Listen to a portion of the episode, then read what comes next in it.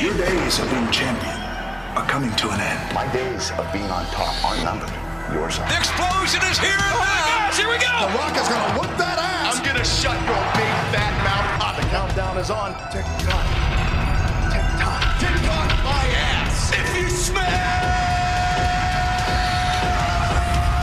what the champ is cooking. You're looking at the next WWF champion. And that, my friend, is true. I want Austin now. I don't think I've ever hated anybody as much as Triple H. There can be no physical act of aggression whatsoever. Triple H can't touch Austin. Can't touch Triple H. Oh my God! Mrs. Helmsley just got stunned. Zero power is here. Austin in the game kick. Haven't even contact. My God, the game is snapped. It has to end somewhere, sometime. Our careers are going to be over.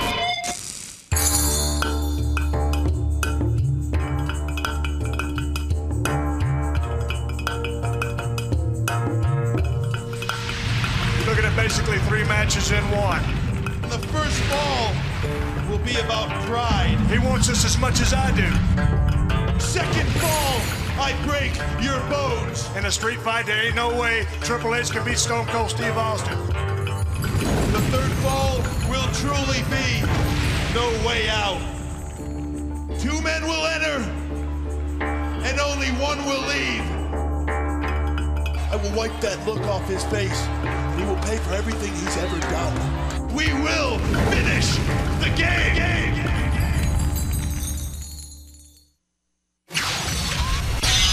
And now, Weider Sports Nutrition presents No Way Out.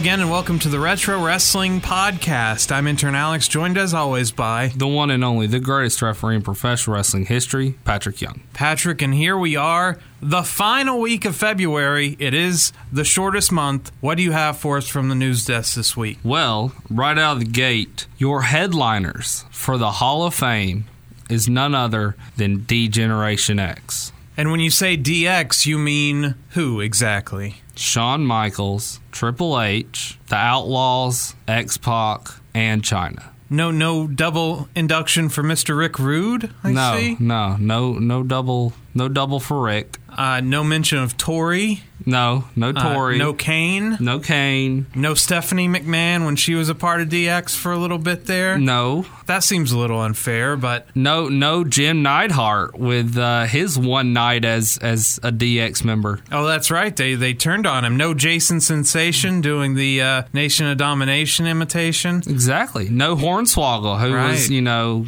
The 06 DX. Exactly. The uh, the bad year. The, Yes. the T-shirt reunion year of uh, DX versus the uh, Spirit Squad.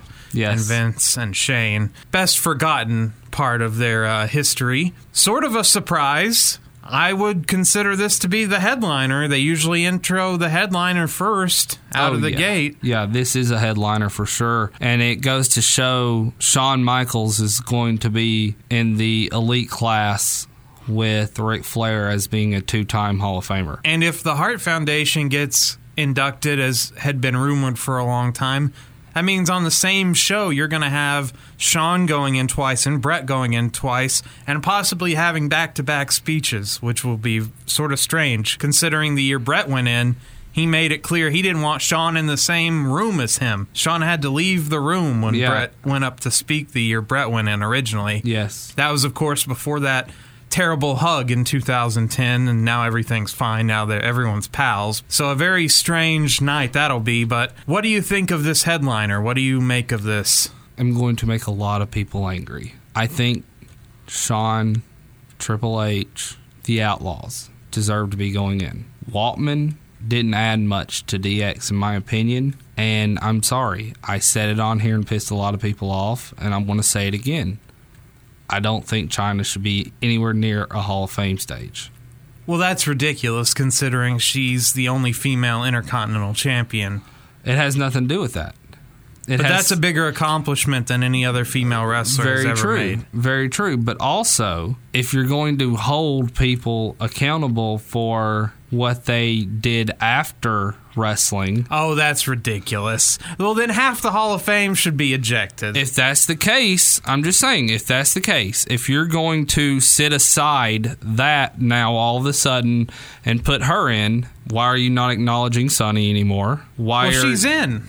But they're- took her completely down. She's not acknowledged. She's not looked at as being part of the Hall of Fame. But I think you can find her on the web- website. But also, I mean, it goes hand in hand with the fact if we're not going to acknowledge what happened out after their career or outside of the in ring stuff, you're saying Chris Benoit's a candidate now? Doing porn and doing double murder suicide is quite different, Patrick. It sorry is. To hate, sorry no, to it is. Burst your bubble. It is, but I mean, you see where I'm coming from, though, right? I just think that's a ridiculous argument. Given the hypocrisy of this company and how they treat people differently, and that no one's held to the same standard, That's so you can't yes. you can't say, oh well, Chyna can't get in because of this, and this person can get in because they didn't do this, and there's no standard. There's no list of rules. You know, there's no. That's it's not black and white. It's why Jimmy Uso got to pin somebody on Sunday night and win the tag team belts after being arrested a few days before because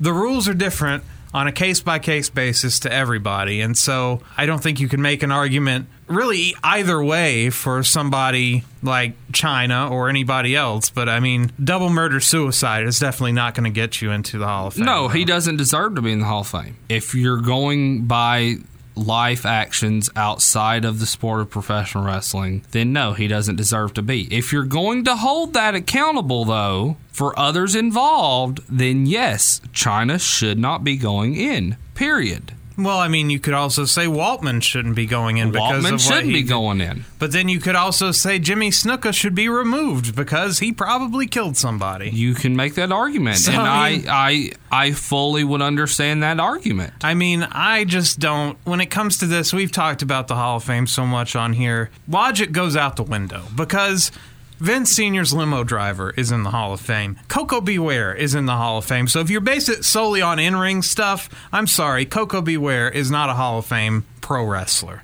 There's not any wrestling critic alive that would say, yes, Koko B. Ware somewhere in my top 10 of great in ring performers. Is he a great character? Yeah. Is The Godfather a great character? Yeah. Was he a great wrestler? Eh, sometimes.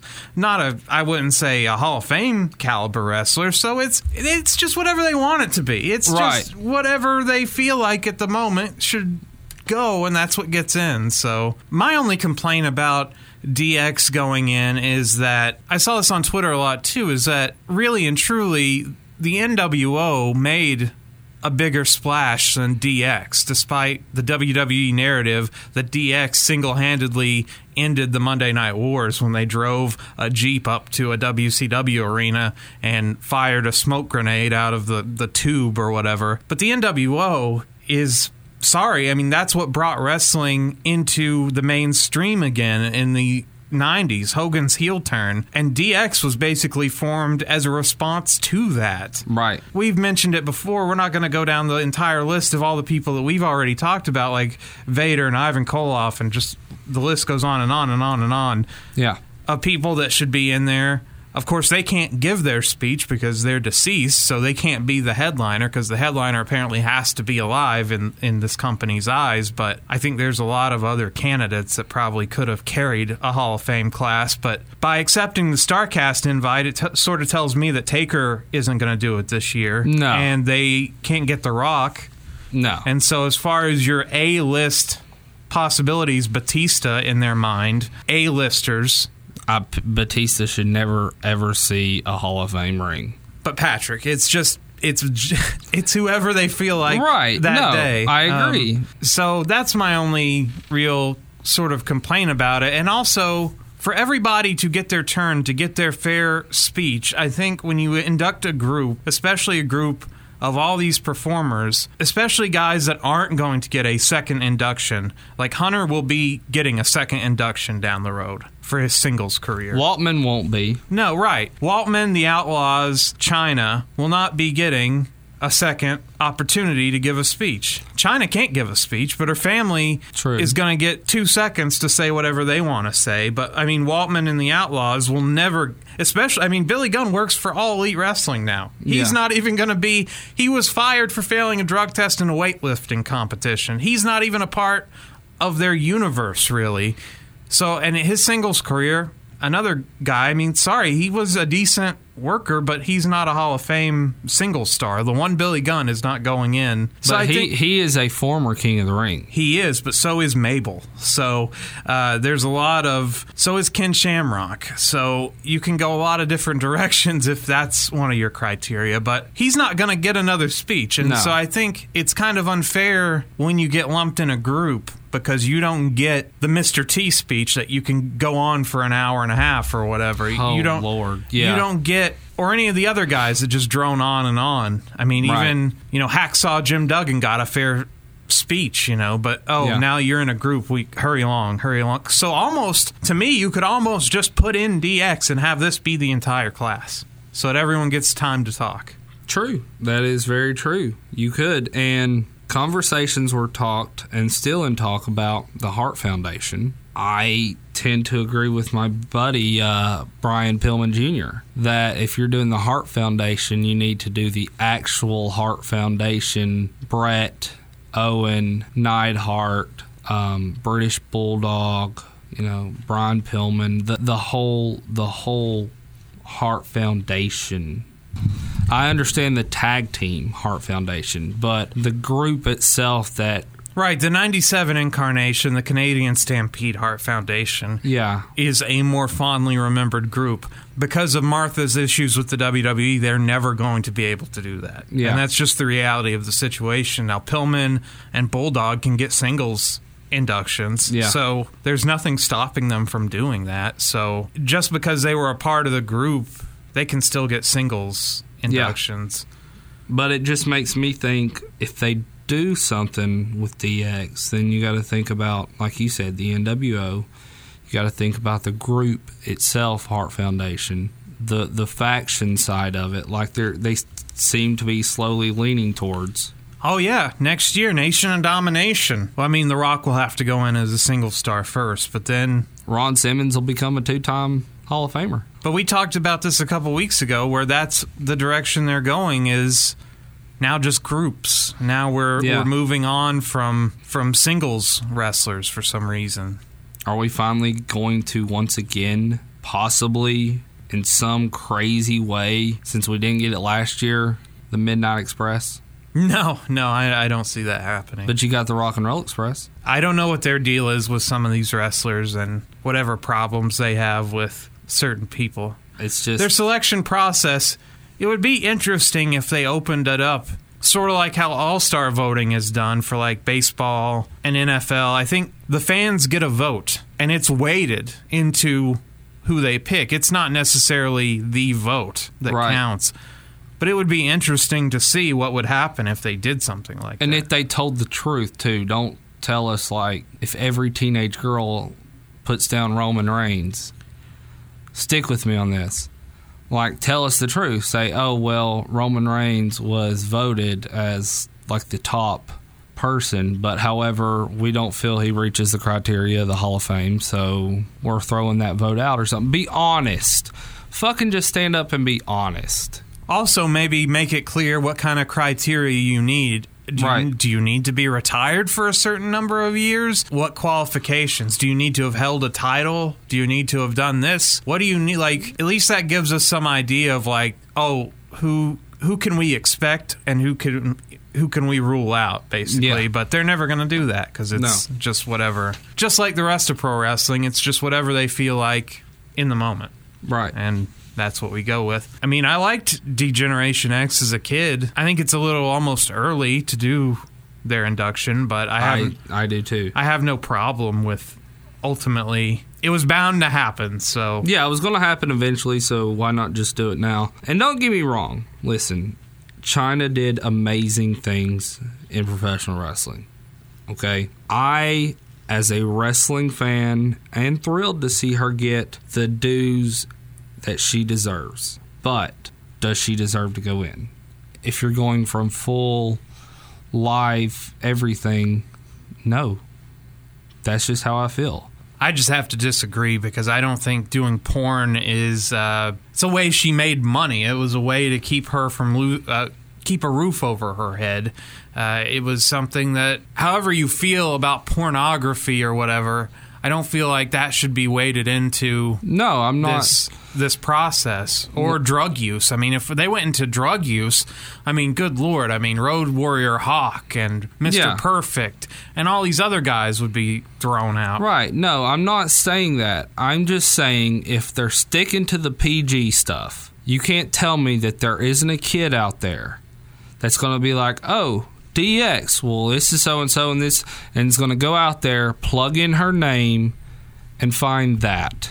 You're making the same case that Triple H did on the podcast with Austin that they put on the network or whatever, and that's why he said that she couldn't get in. Is because oh, there might be a kid that Google's it. Well, I got some bad news, kids. If you Google Lana, if you Google Mickie James, if you Google Sunny, you're gonna find naked pictures of them too. Yeah. Even if you find, even if you Google Paige, who has a major motion picture coming out, whether those pictures were put out by her choice or not, you're going to find some interesting stuff about her. True. So, I don't think that can really be an argument. Unfortunately, when you Google anybody, Patrick, you're bound. If you Google Seth Rollins, you will find a picture of this man's junk. So that's just the way of the internet. That's the way of the world now. I Right. mean, and I think that's sort of a silly argument too. It's it's sort of like what's funny about Hunter saying that is because in the late '90s, when Vince was under pressure from the Parents Television Council, who he makes fun of with the R- RTC, the right to censor, in the pay per view we're about to review, Right.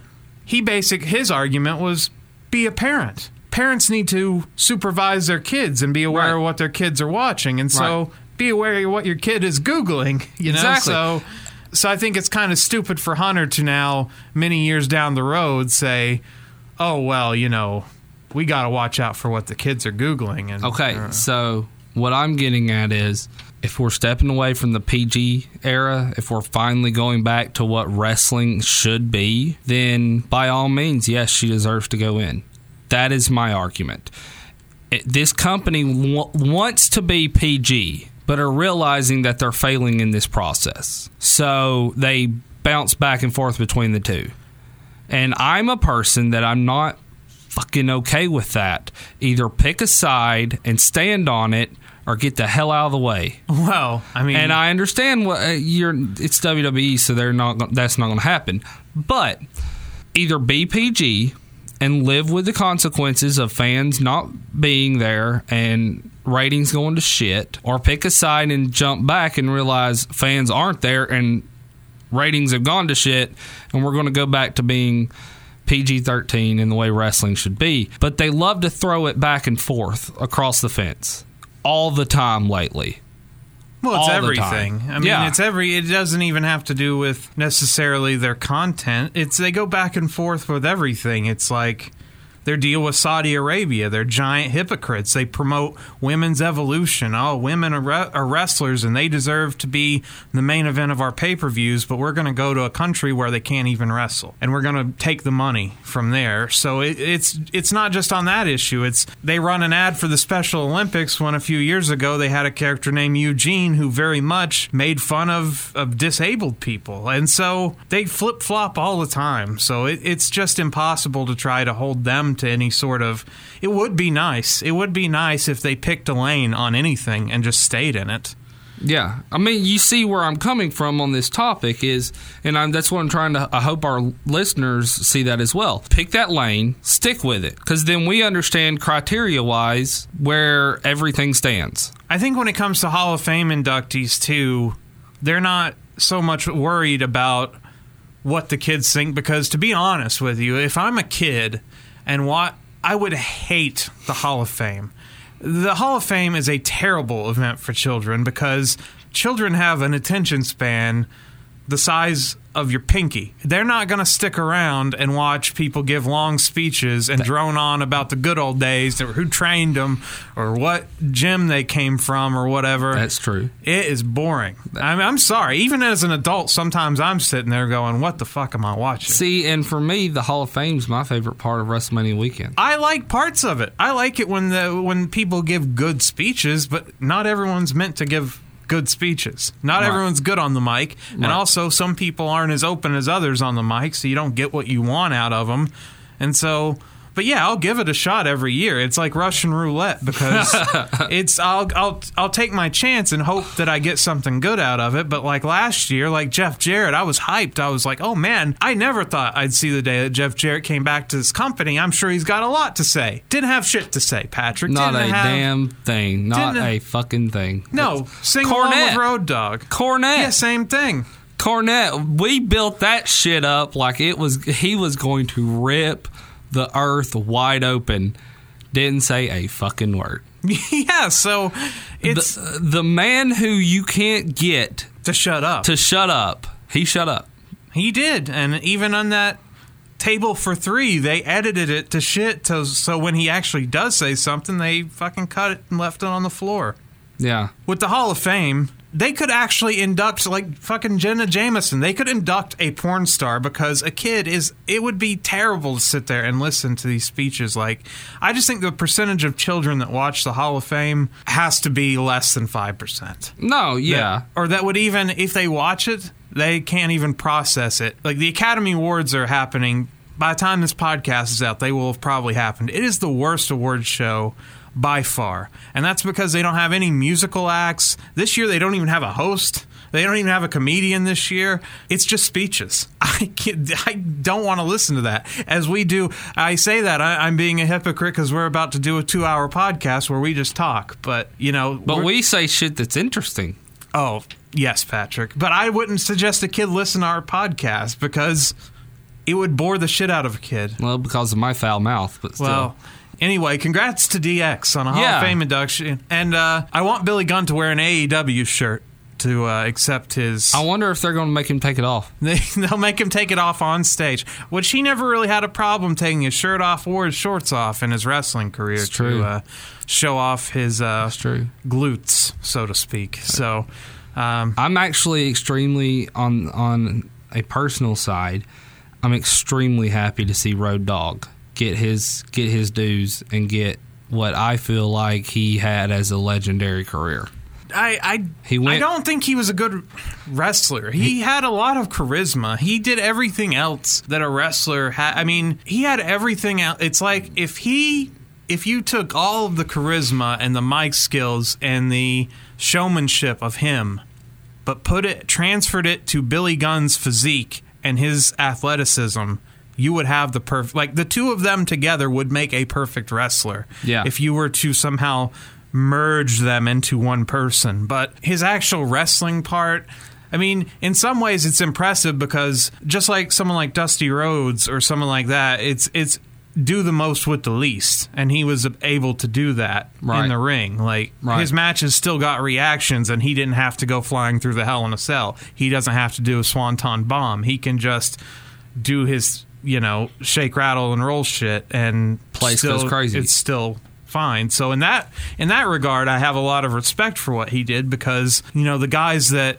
that busted their ass are are hobbling around today, and he was able to still make more money than them, be more popular than them, and did half the work. Yeah. So in that regard, I have a lot of respect for him. But I mean- work smart, not hard. he had a he had a successful. I mean, arguably one of the top five greatest tag teams in this company. prior to the golden age of the Dudleys and, and Edge and Christian and stuff. I mean, it was the, The new ta- a- it was they were it. The much. tag team of the Attitude Era. But for him to then transcend into the Intercontinental title runs that he had and the hardcore title matches that he had, I think he had a successful singles career as well. So that's why I feel like he is very deserving of this honor. Um, Billy Gunn, like you said, I feel is deserving. And so, I mean, everybody in this class, everybody in the D- in DX is deserving it's to a point in which how deserving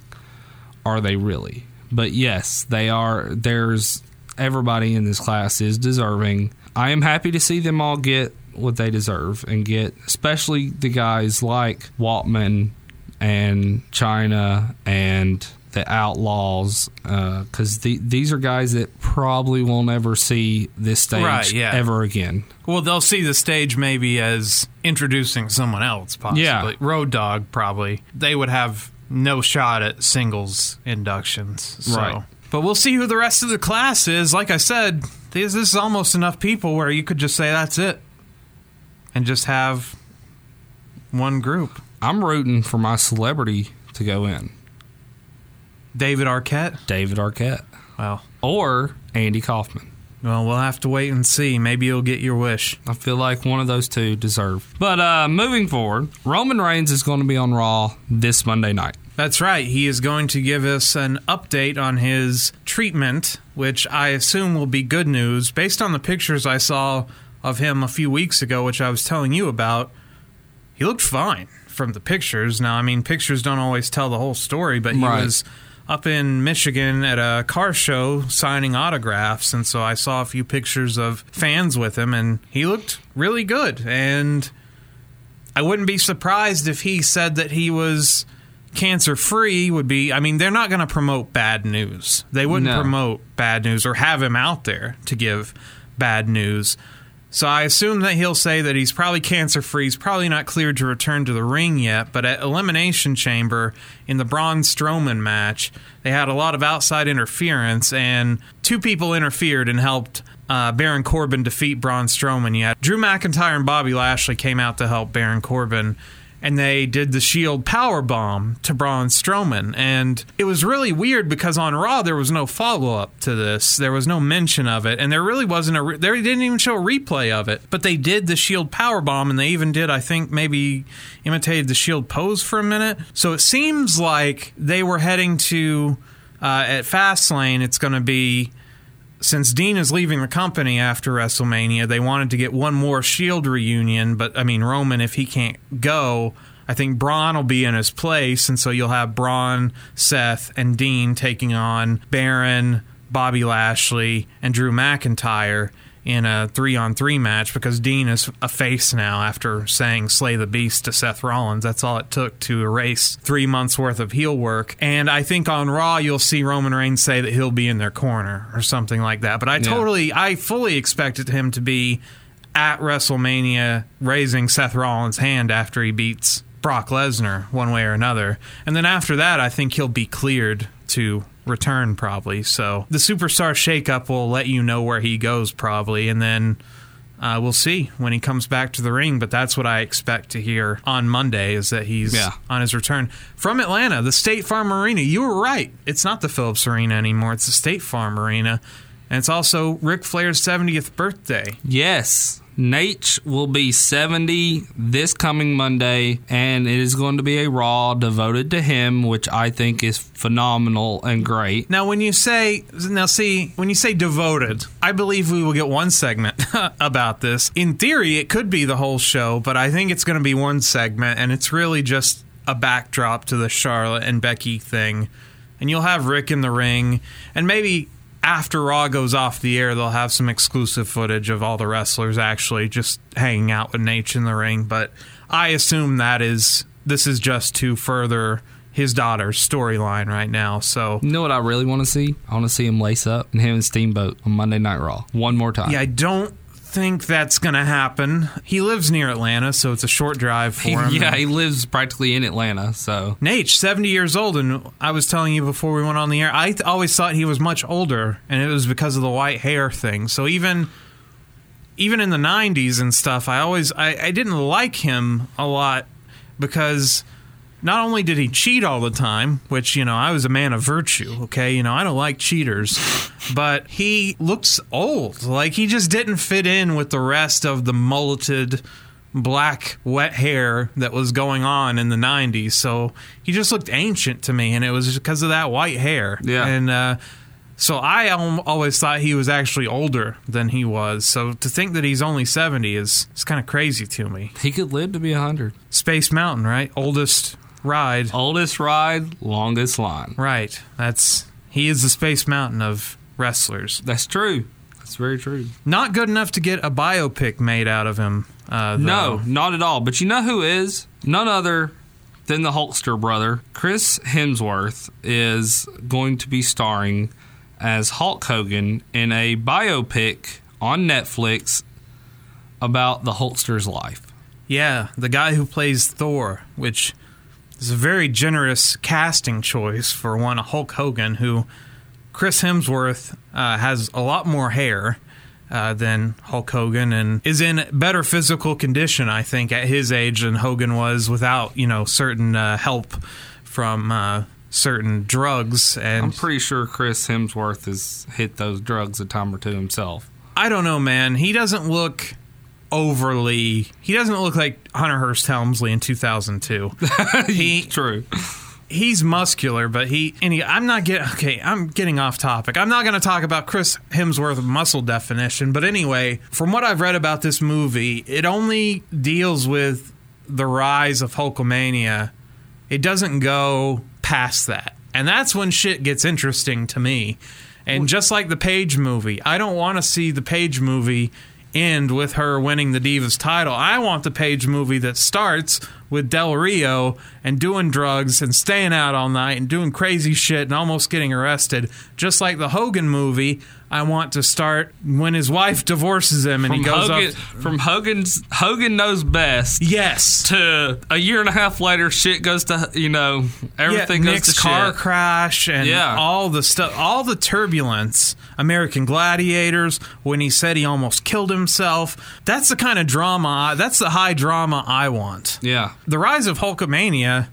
I don't need to really see that. we've seen that a thousand times. I mean, it's still running wild. It, Yeah. It still exists to this day. So I'll be interested to see if this ever actually makes it to production. yeah, and you said on- you didn't think it would ever hit hit a screen room. no, there's a lot of projects that we've discussed, even on this podcast, in the last couple of years that have never progressed. Like there was that movie we mentioned Chyna earlier. There was that movie about her towards the end of her life that has never seen the light of day. Yeah. There was that Vince McMahon uh, biopic that was announced a couple of years ago, where it was outrageous. The the script that leaked online, where like he met. Linda at a Linda was like a stripper or something in it. It was like this totally fictionalized version of his life that I was was gonna say because I know that shit ain't true. I know, but it was it was something really crazy. Like the script that came out was like really crazy, but Yeah.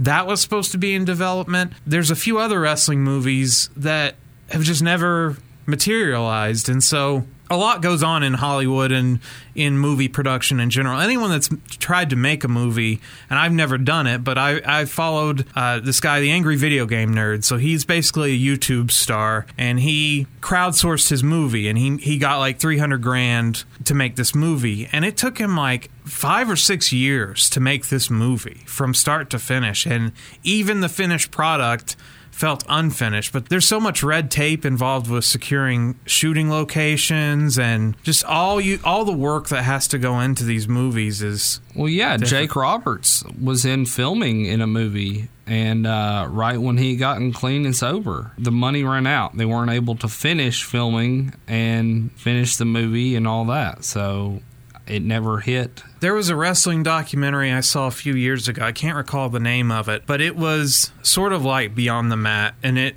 focused on like Kevin Sullivan was the centerpiece of it, but then there was also like Sherri Martel and stuff. But it was all filmed, and by the time it finally came out, Sherri Martel had passed away, and then one of the young wrestlers they profiled, Trent Acid, he had passed away. Sometimes by the time these things get out, the people involved are no longer with us, or Right. No one's interested in the story anymore. So movies are, are tough to get made. So we'll we'll see. But very interesting choice, and uh, I wonder who's going to play other people. Like who's going to play Mean Gene? You know, who's going to play Who's gonna play Hogan? Verne Gagne? I mean, who's gonna play uh, not Hogan, but who's gonna play Andre? yeah, exactly. I That's mean- a kind of uh, difficult role to cast because no one on Earth looks like Andre the Giant. So, I mean, that's the whole point of where Hulkamania was one thing, but that, That'll probably be the closing scene. Is like him slamming Andre. exactly, Big Show, of course, naturally. probably yeah. But you can't. I don't know if you can put enough makeup on anybody to make them look like Andre the Giant. Big Show's gonna have to grow a full head of hair really fucking quick. Yeah, uh, the wig will look very noticeable on Mr. Paul White. You you know who who was really hard to get over, who was really hard to to move forward and and to become something great. That would be the perfect ten, Tye Dillinger. Tye Dillinger this past week celebrated his birthday, and on his birthday, Patrick actually tweeted out that he wants his release from the WWE now. This is the dumbest fucking thing he's ever done in his life. Yeah, you say that, but I kind of thought that Cody Rhodes leaving the company was a bad idea. Turned out fine for him, but I don't think Tye Dillinger. I'm not going to try and compare the two because I have never really seen a whole lot in Tye Dillinger now. I know that a lot of people disagree with that assessment because he was super over in NXT the last few years, but he did spend a long time in NXT and has spent a long time in pro wrestling. He was on ECW, the WWE version back in 2008, 2009. So you're talking about he's already got a decade in as a guy that was on their radar. And then he spent so long in developmental, and they gave him this gimmick, the perfect 10. Okay, that chant got over, the 10 fingers got over, but his mic skills never really developed. There was never any fleshing out of this character. What does it mean to be a perfect 10? Do you, like, the Mr. Perfect promos back in the day of him, like, actually, like, hitting a strike or throwing a basketball behind him, that helped establish what Mr. Perfect was. What is a perfect 10? We don't know because it was a guy holding up fingers and just saying 10 over and over again. And while that chant got over, he he never really showed me anything in the ring that said, "Man, this guy's a breakout star." They're totally mishandling him. I, I kind of thought that he was slotted about where he was going to get. Yeah, I I hate saying this because it makes so peop so many people mad, but I think of him as like a um, Zack Ryder. He got where he got on the main roster to work house shows, and that's it. You won't see him on TV. You're not going to see him anywhere near a title. Take the money, dude, because you're not going to make it on the indie scene. Well, there's a rumor that he could be Cody's opponent at Double or Nothing. And if that's the case, if AEW starts signing guys like Tye Dillinger, and I hate to make this comparison already because they have yet to do anything, you know, that we have yet to see anything. It's a downfall.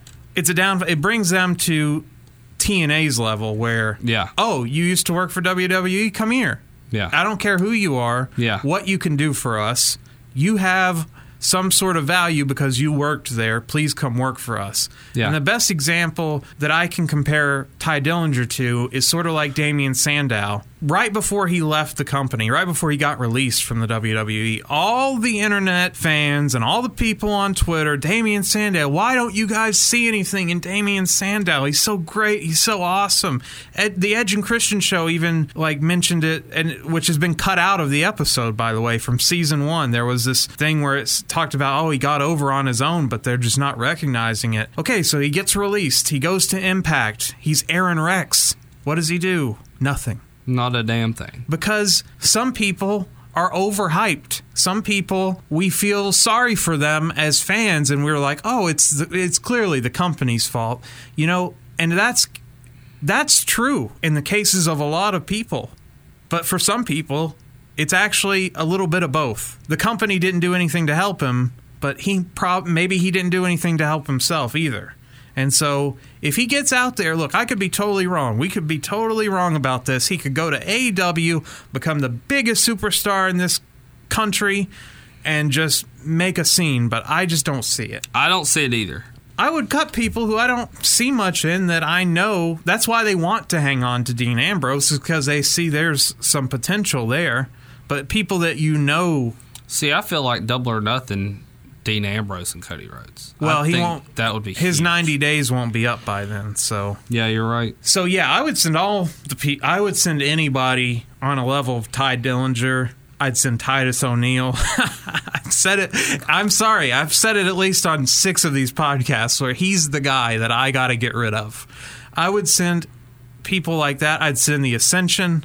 I'd send all these guys that just have gone nowhere. That they're just going to sabotage whoever. These NXT call ups aren't delivering. Yeah, In for my- the most part. For the most part, they're not delivering. And for Yeah, good for- thing they called up four more on Monday and Tuesday. Yeah, They brought up Ciampa and Gargano, they brought up Aleister Black, and they brought up Ricochet. This is only a month or two after they brought up five other ones. So it was really weird. It was really flat on Monday. Lafayette, Louisiana. This crowd had no knowledge of this going into the show because it wasn't promoted. So Triple H comes out and he says, Some of you might know I run NXT. Well, tonight we're going to have these guys. Crowd didn't know who the fuck they were. They didn't know what to expect. So it was cold. It was a really and then they crowd. competed on SmackDown. Am I right? They did. They did double duty. And they it- won all their matches both nights. I feel like you you have to be special to actually be transferred from NXT to WWE, and I feel like now instead of keeping people in NXT that they should keep in NXT, they're moving them up to the main roster to just free up space for newcomers to NXT. I don't think that that's right. Well, they gotta they gotta make some room to have people riding the pine. You know, they gotta sign everybody that's available out oh, there. Oh, yeah. But these four, I think, will do okay on the main roster. But I say that, I mean, they haven't had a lot of luck with everyone else they've seemed to call up. There's very few shining examples. Very few. We're talking about Finn Balor, well, and even that, Samoa Joe. I mean, he has no titles to his name. I mean, he's been an excellent performer for them, but he But I consider him to be top five on SmackDown. Yeah, everyone on SmackDown, I think, gets a better chance than on Raw But in I general. think I think Balor for sure top five on Raw. it seems like it's also disproportionate, but the women they call up from NXT, like, it seems like they struggle. I think Nikki Cross is actually going to do well. She's one of the few. I haven't I haven't seen much out of Ember Moon. I haven't. Well, she's injured now, so. Oh, well, I'm just. I But haven't. mean- I mean, yes, she's great.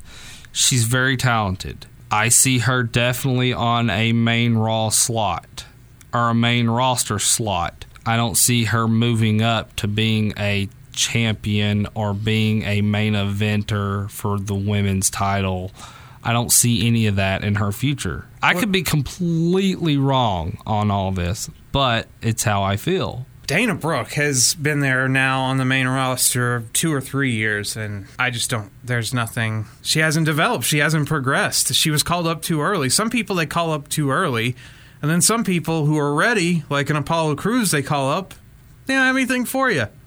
And so Yeah. you just flounder. What's kind of annoying about it is that they have five hours of TV each week and three on Raw, and they waste so much time on bullshit. Those performers that that need to get out there, that need to get some spotlight, some shine, they're left off because oh, we got to have a ten minute talking segment. Oh, we got to do this instead. That- we go backstage for a camera interview, and instead of it being like Stone Cold, what do you? What's going to happen when you get in the ring with Rock tonight? You know, I'm going to kick his ass. I'm going to drink a beer, and I'm going to shove it down his throat. Something like that. Boom. Cut back to the ring. Nowadays, my we- guess at this time. my guess at this time is this person. Well, this was said about you.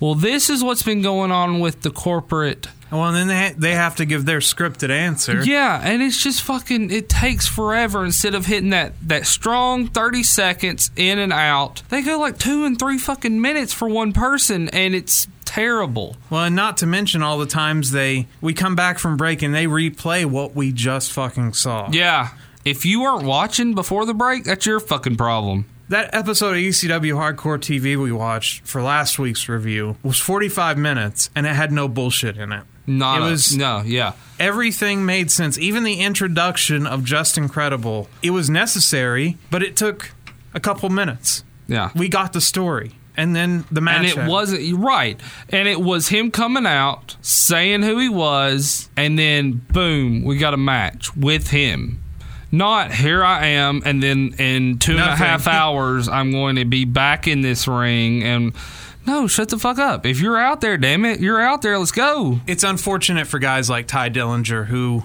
aren't even given the TV time, even though I think his skills are limited. He's not given the TV time despite having all the time in the world and an entire network they could fill up with whatever. They just don't. why don't we start recording live events and showing live events That was kind of the the test they did with that Starcade they did in December was sort of a guinea pig. I guess they didn't get the response they wanted out of that, but they've incorporated Becky uh, got attacked by Charlotte and re-injured her knee over the weekend and they've incorporated that onto TV and that happened at a house show. So I think they are going to start maybe exploring that down the road, but that was the exciting part of of wrestling was shit. They're going to be in Cobb County on Friday night, then Atlanta on Monday, and then Birmingham, Alabama on Wednesday. It's like fuck what happened to those nights that, I mean all I got to see was Monday. You know, what the hell happened? Did did a title change? Did somebody get attacked? Like, and then you tune in, and that excitement was there. when Bret Hart won the belt in Saskatoon, when Macho Man lost the title to Flair, these were at non-televised events. non-televised events, and which are great because then the cameras are rolling, and they can show when they go to TV. But that's the exciting part. We've we've said it.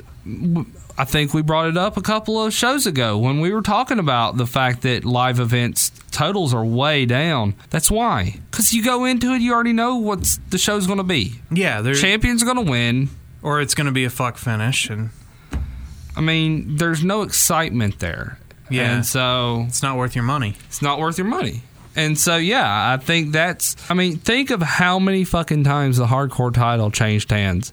Every week you went on Monday Night Raw, and there was a new. Cha- it wasn't even the champion from last Monday. Sometimes the matches were not even between the people that were supposed to be in the match. Exactly. Other people would join in. It's crazy. Yeah, the 24 7 days. That I mean, just exciting things like that that kept you on your toes. So, did you check out any of Elimination Chamber? I did. Sunday. I are watched your, it all. What are your thoughts on Elimination Chamber? I knew he had the ability. I knew he had it in him when he had his big run with Randy Orton quite a few years back. But I am ecstatic to see what Kofi Kingston pulled off in the Elimination Chamber. I was really excited about how the match was laid out because it gave you the feeling that he could win, which is something in most matches, especially on these B shows, especially in between Rumble and WrestleMania, many, many years where it's like, I know nothing of consequence is going to happen. And there was a match on that pay per view between Ronda Rousey and Ruby Riott, which went right down that road. It's like, you know, nothing here is going to happen. And it was a Yeah. squash match. But here you had a contender that wasn't even in the match until the SmackDown beforehand, but they had him in the match go the distance and went 50 50 with Bryan through most of the match and then ultimately didn't prevail, but they gave you enough false finishes where you actually bought into it. And yeah, it was done well. And it was, that's, that's the craziest thing is like, I'm sitting on the edge of my seat going, this motherfucker's to win. Like, he's to pull this off they'll just do a title, you know, they'll do a title change on SmackDown the next night or something, or you know, on Tuesday, or they'll, you know, he's not gonna he's not gonna make it to WrestleMania, but this son of a bitch is gonna win now. No, it, it was the first match in a really long time that I sat down that I actually thought they might go in a different direction than what I went into the match thinking. Yeah. Like I thought that he would get a good showing, but I definitely didn't think that I would be convinced as such a jaded wrestling fan that I would buy into it. But they made me believe. Th- me too. And that's one of the when wrestling is good like that, that's something that they don't it's hard to replicate because in so many matches we just you just know. You just Yeah. know how it's going to go. Right. And this was one that went uh, slightly different than I predicted, but Bryan did ultimately prevail. But then on SmackDown, Kofi was given the shot at Fastlane. So they're at least, from what I read, they have changed direction. That he was never the intended opponent for Bryan at Fastlane. So they've at least responded to the reaction he got in Houston at the Elimination Chamber, which was massive. I mean, this crowd was so disappointed when he lost, and they were so hot for him in that match. I'm glad that the company is actually because they've missed it on so many other people. Oh yeah. Even if Kofi goes into Fastlane and just gets annihilated, well, at least he got a shot because of they actually listened to the response that he got and the story to be told. Which we have been talking about the Rumble spot with the veteran who's never gotten the opportunity. It's almost what they're doing with Kofi Kingston Yes. here. Exactly. This this veteran who has been with the company since like what 2006, 2005. Maybe a little bit later than that, but around then. I mean, 11 years, so His- 2008. Okay, yeah. His last big push was for for the Intercontinental title with Randy Orton, and he's pouring the orange paint on the Na- Randy Orton's custom NASCAR car, like and but. uh, Boom! He was nothing, and now all the. But now- always a consistent worker. Always a consistent worker, and he when when Royal Rumble would roll around, the very first question people was, uh, "How is he gonna? How is he going to avoid getting eliminated this year?" Well, not just that, just any multi man match, Money in the Banks, ladder matches. He was always penciled in as one of the just, but you knew, oh, well, he's not going to win anything, but he always put on a good show while he Right. was in there. Right, and so to see him finally get his his just dues, to see him, and that's what I you you hear him you overhear when they come out uh, to help him out of the ring. You overhear Big E telling him, you know, get your roses, get your roses.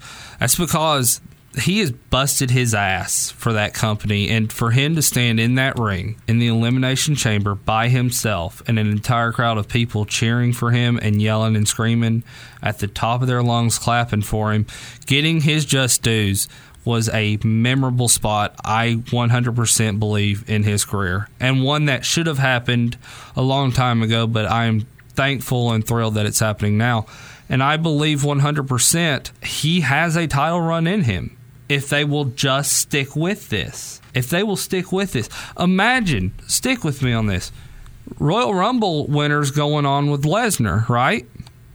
Well, yeah, yeah. Okay, so the New Day comes out. They're in the corner of Kofi, and you got uh, Rowan the Recycler. Rowan in, in the corner of Daniel Bryan. Daniel Bryan. It ended in this, and it in like some clusterfuck. We don't have a clear winner, and he's like, "No, I'm going. I want my fucking clean title shot." We go to WrestleMania. Kofi Kingston wins the fucking WWE title. Well, yeah, it'd be pretty remarkable. Yeah, It would be at MetLife Stadium. Yeah, it would be the ultimate thing. Now he doesn't have to be a champion for, you know, if I'm not saying he doesn't need some thousand day title run. Right, but he he deserves to be a champion. And he's a damn workhorse that, like you said, you could pencil him in and you knew, you knew you were going to get every ounce of his blood, sweat, and tears. He were going to get every back breaking moment that he could possibly give you every night. Yeah, and since that match isn't going to close the show or anything, I don't see why not. I've read online that they have different plans for Bryan at WrestleMania, but and even maybe talks of splitting the New Day, which I think would be stupid based on how much merchandise they sell. And because I do think Big E has a run, a singles run in him down the line. Yeah. But I don't think they have to have some sort of Marty Jannetty, Shawn Michaels breakup here. I why can't they just have a an association and still have singles careers? But right. Uh, so we'll see what happens with that. But yeah, a very a very memorable elimination chamber, a very memorable B show heading into another B show, then heading into WrestleMania because I don't think we get a lot of these in the last few years. No, like like our pick this week it's a B show heading into WrestleMania, but it's it's one of those shows where you're like, damn, this was good. So it was my pick this week. It was WWF No Way Out from 2001, February 25th. Almost this episode might come out on the exact anniversary of this show in front of 15,223 people at the Thomas and Mack Center in Las Vegas, Nevada. The cover athlete for this is Kurt Angle dancing on what appears to be a circuit board for some reason. This was heading into WrestleMania X7,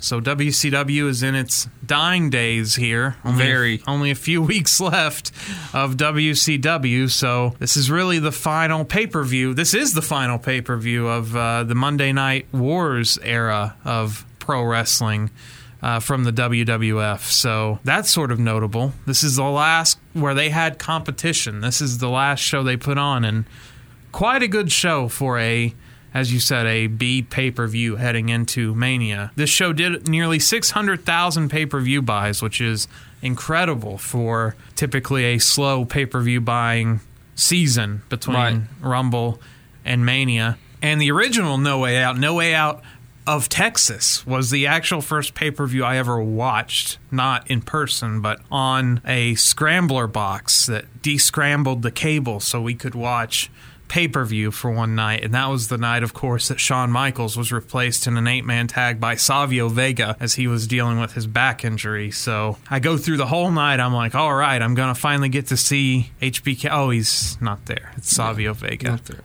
Not exactly on the same level as Shawn Michaels. Sadly, we missed the dark match. It was Rikishi taking out Matt Hardy with Lita by DQ. So I imagine Haku probably interfered in that match. The pay per view opens up with a promo package recapping Angle versus Rock and Austin versus Hunter. And that's it. All the other matches on this card, you're going to have to figure it out as we go along because that's really all that we need to tell you about. And even in the arena, the custom set that they had built for this, the two screens on the side just kept showing you those four people over and over again.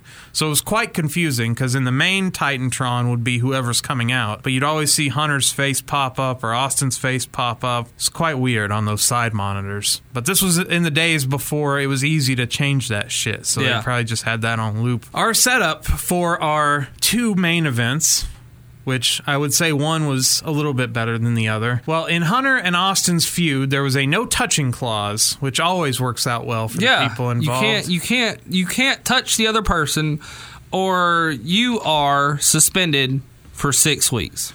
Yes, and wrestling suspensions we know are heavily enforced. They as, are. They as are. Becky Lynch was able to just walk into the arena at Elimination Chamber with a crutch, by the way, hop over the guardrail, get in the ring, and then assault people with her crutches. She, even. she. By the way, she busted open Ronda the side of Ronda's head. I'm sure that was probably because Ronda said lay it in, but she probably hadn't had a lot of crutches hit her. Yeah, she regretted that. I've had one come across my head, and I had a knot. Austin let Stephanie know. Well, since I can't touch your husband, I guess you'll have to do. I guess you'll have to do, and hits a stunner on her.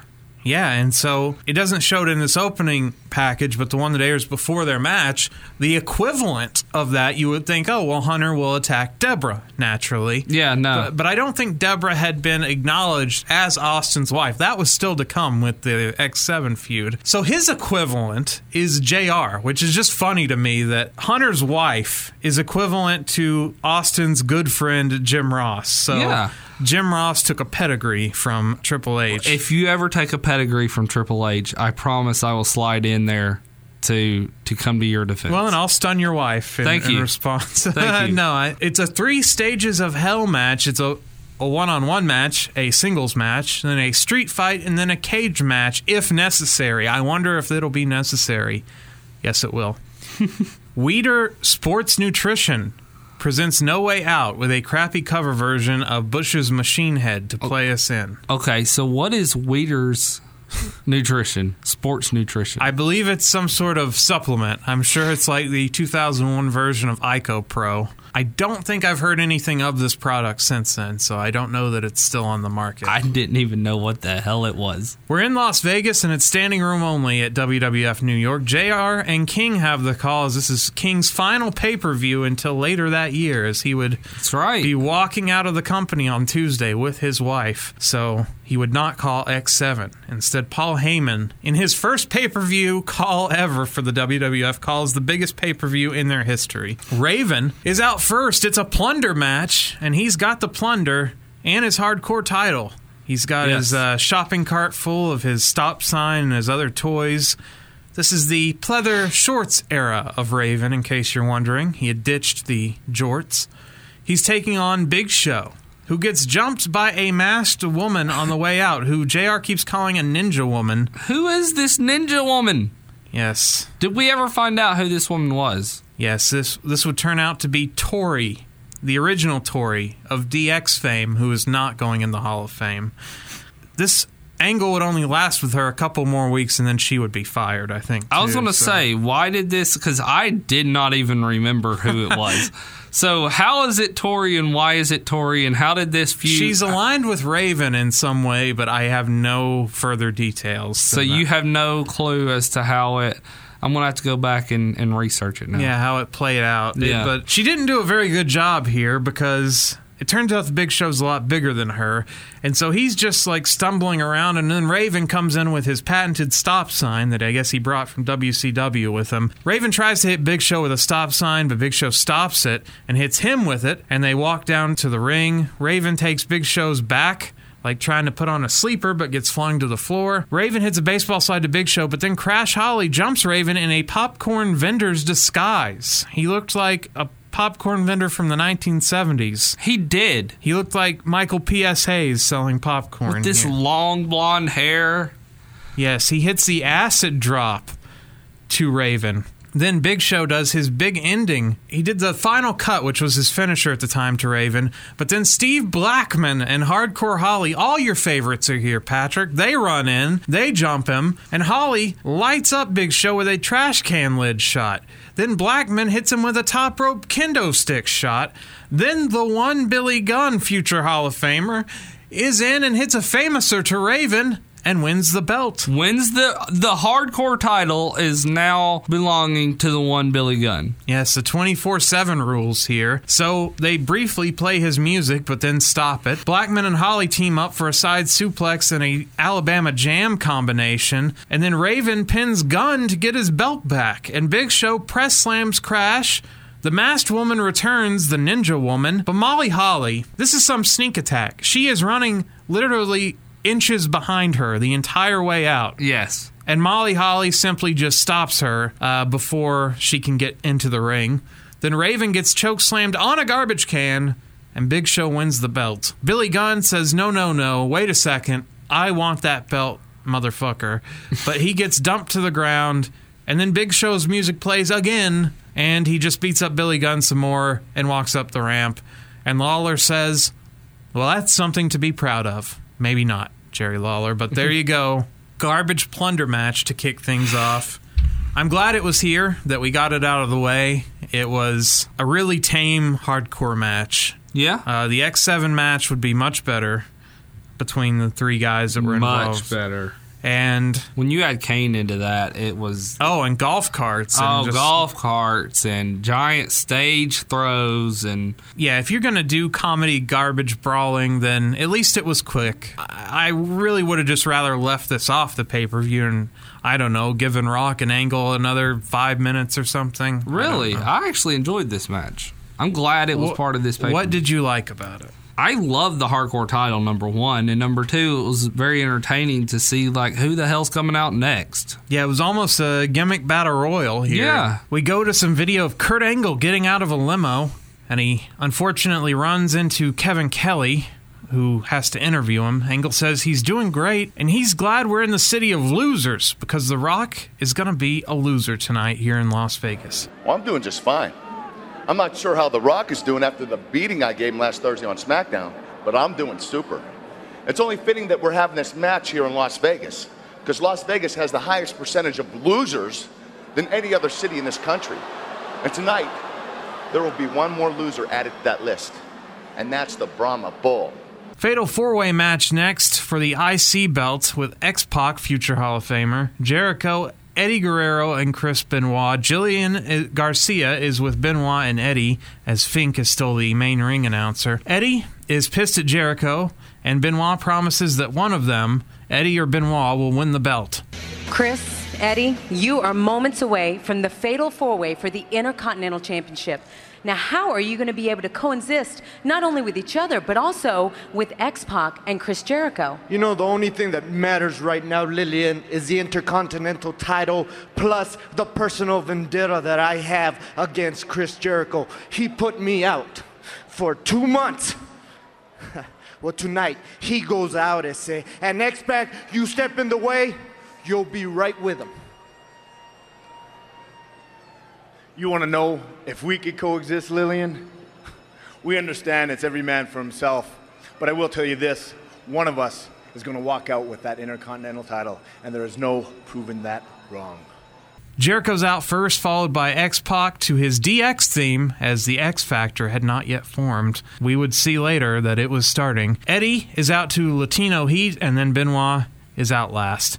Eddie and Jericho pair up, and Benoit and X Pac pair up. Benoit takes X Pac out to the floor, so Eddie and Benoit team up on Jericho. Jericho stops him with a spinning heel kick, but then X Pac kicks him and gets stomped by Eddie and Benoit, so they've teamed up. They have this alliance, Eddie and Benoit, and they're only going to break this alliance until the end, right? When it's just the two of them. We'll Right. see how well that works out. Benoit puts X Pac in the crossface, but Jericho breaks the submission. Eddie hits a frog splash, and Jericho breaks the cover again. Eddie then breaks a cover that Benoit had on Jericho, with so we have some dissension already. A snap suplex from Benoit to X Pac for a near fall. Then he hits a spinning heel kick and calls for the Bronco Buster, but Jericho missile drop kicks him before he can do it. Bridging German to Jericho for two, but Eddie breaks the count. Now Eddie and Benoit start brawling. Their alliance has fallen apart already. A Hurricanrana with punches to Benoit from Eddie. Then Jericho snap suplexes X Pac on the floor. Eddie hits a brain buster to Benoit for two. A vertical suplex, and then Eddie calls for another frog splash, this time on Benoit. But Benoit cuts him off, hits a superplex. The ref then counts a pinfall for both Jericho and X Pac, as Benoit and Eddie were both laid out, which, if he had made it to three, what would have happened, Patrick? One on one. Okay. if you Both men got so. pinned would be eliminated. But it's not an elimination match. It would be then. Benoit hits some nasty chops to Jericho in the corner and a big lariat for a near fall. A bridging German to Jericho. Then he tries another but gets locked in the Lion Tamer. Then Jericho bails on that, puts Eddie in the walls of Jericho. Then he puts X Pac in the walls of Jericho. But oh, he's returned from last week. Justin Credible. From our review last week, runs down and helps out his good friend Sean Waltman. X Pac hits a bridging full Nelson on Eddie and almost gets the win. Then X Pac and Justin Credible super kick Benoit out on the side of the ring. We get a bulldog from Jericho and a lionsault to Eddie, but X Pac breaks it up. We get the X Factor to Jericho, but Benoit stops the count. Credible gets taken out by Benoit, so he's done. Benoit locks on the crossface to X Pac, but gets his neck snapped by Eddie. A flying headbutt to Eddie. Jericho hits an O'Connor roll with a bridge on X Pac and gets the win. And he keeps his IC belt. As when you showed the graphic of the four people and you asked me who's going to take the fall in this match, Sean Waltman was uh, a 100% guarantee Uh, Yeah. For his part, he held his own. I mean, yeah, he did. To be the least talented out of these four performers, he's not that far behind. I mean, his he's a little past his prime here in 2001, and the X Pac gimmick itself. Boy, this crowd did not. They gave him X Pac heat. They were sick of this fucking character. I mean, he was still coming out to his DX theme. DX had not been a thing for a year. At least at this point, like Yeah. move on, and he would, as he would be uh, dealing with the X Factor very soon with his buddy Justin Credible and Albert. Oh yes, and Prince Albert. It was a fine four-way match. I wish it was an elimination match though. Instead, well, that's the thing is that double count that would have been awesome because then it's like, oh shit, now we got one on one. Who's getting eliminated? You know, who's going to win? one. It would make sense that Eddie and and Benoit took each other out in some way. Yeah. But it is fine. It, it was okay, except the one part when uh, X Pac and Credible needed to break up the count, and they get on the hard camera side to crouch down to do it. That was kind of stupid. But we cut backstage, and Hunter, oh, he's getting his fist taped up. He is ready. He's getting ready for his match. Then we go to Commissioner Regal with Vince, and Vince blames him for the Stephanie and Trish match happening. Trish is Vince's very special friend, and Stephanie is his precious little girl. That's right. So William Regal is. I, I trust that when the time is right, you'll know exactly what to do. This whole Stephanie versus Trish, this whole match idea was your idea. You realize that. And you realize that Stephanie is my precious daughter, my precious daddy's little girl. And you realize that Trish is my very good friend. Oh. So therefore, since this match, this one-on-one match, was your idea, I'm confident you'll know what to do. Oh, yes. As a matter of fact, when the time is right, I know you'll know exactly what to do. Yes, certainly yes. Know what to do. How the bloody hell am I supposed to know what to do? Ah! So Regal's screwed here. There's no right choice he can make. So when Vince leaves, he says, How the bloody hell do I know what to do? The Trish and Stephanie match is next, and it's all about Zombie Linda. Yes, Zombie Linda. The member of the White House administration in 2019 was a zombie in 2001. She was a vegetable. She was. She was in a comatose state, and Vince would often make out with Trish in front of her, and very weird stuff. This was a very weird storyline.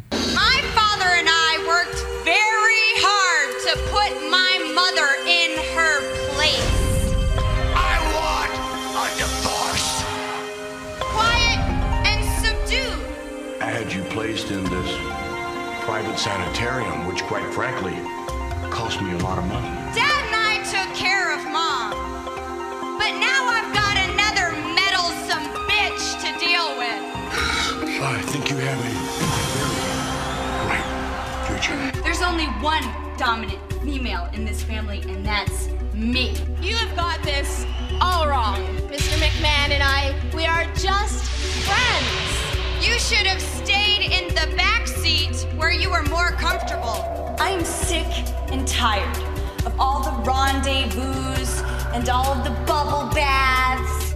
I am the dominant female. Now you can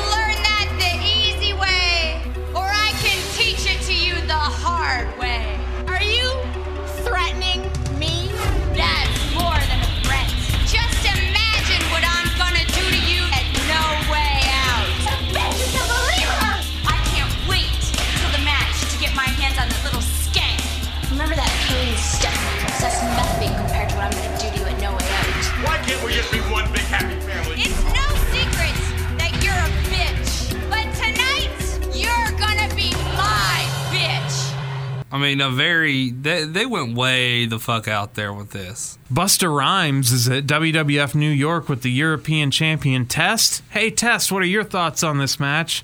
I hope these two bitches beat the hell out of each other. And he wants to find out who's the biggest trash bag hoe in the WWF. He stole Jericho's line here. Regal tries to talk to Trish. She says she's got a bitch to slap. Okay. By the way, WWF Raw has moved to TNN. Demand it if you don't have it, which, if you bought this pay per view, you probably have it. Mm-hmm. So then we get a promo for WWF The Music Volume 5 featuring The Rock's Pie, which is a terrible song, by the way. It's an awesome song. You should ex- you should include it right here. The Rock said, Thanks, ladies. And more kind words. Grandmother said, Be polite, eat mine first. So I sat down, tried her. She looked quite glad. Had a strange taste of mold, but it wasn't so bad. That's right. The Rock, having pie in the country, devoured hers her aunts, and Stella was hungry. That's all Rock said? Bored and reading the papers, till finally a plate of the next door neighbors. Gulped it down fast, cause it really did please. I mean, it tasted so good, Rock was talking Chinese. Ching bong, bing, I'll include a clip of it. I can't, I'm not putting that whole song in here. It's just The Rock talking through his song. I don't want none of your old pie. Want some of that young pie. I just, it's awful. It's a good thing he went into acting and not music. It's an enhanced CD, though, they advertise, featuring The Rock's custom internet browser, which I would fucking love to see what this looked like. I, I bet it was just a like a picture of a fake internet browser with just the rock all over it. Trish is out first in her giant fur coat. She is not in wrestling gear, to say the least. Followed by Stephanie, who's also just in street clothes. She comes out to Triple H's old theme song, which also Chyna used. So the girlfriend's got the old theme song. Stephanie looked really good here. This was She did, man. She looked like she was ready to kick ass and could hold her own. Stephanie actually was looking pretty hot here. Steph takes Trish down and slaps her. Steph clotheslines her and then whips her out of the corner by the hair, which Steph is ripping out. Which, by the way, these were hair extensions, as Trish's Trish's hair had a little too much volume for me to buy that all this was her hair. I think it was her hair. Okay.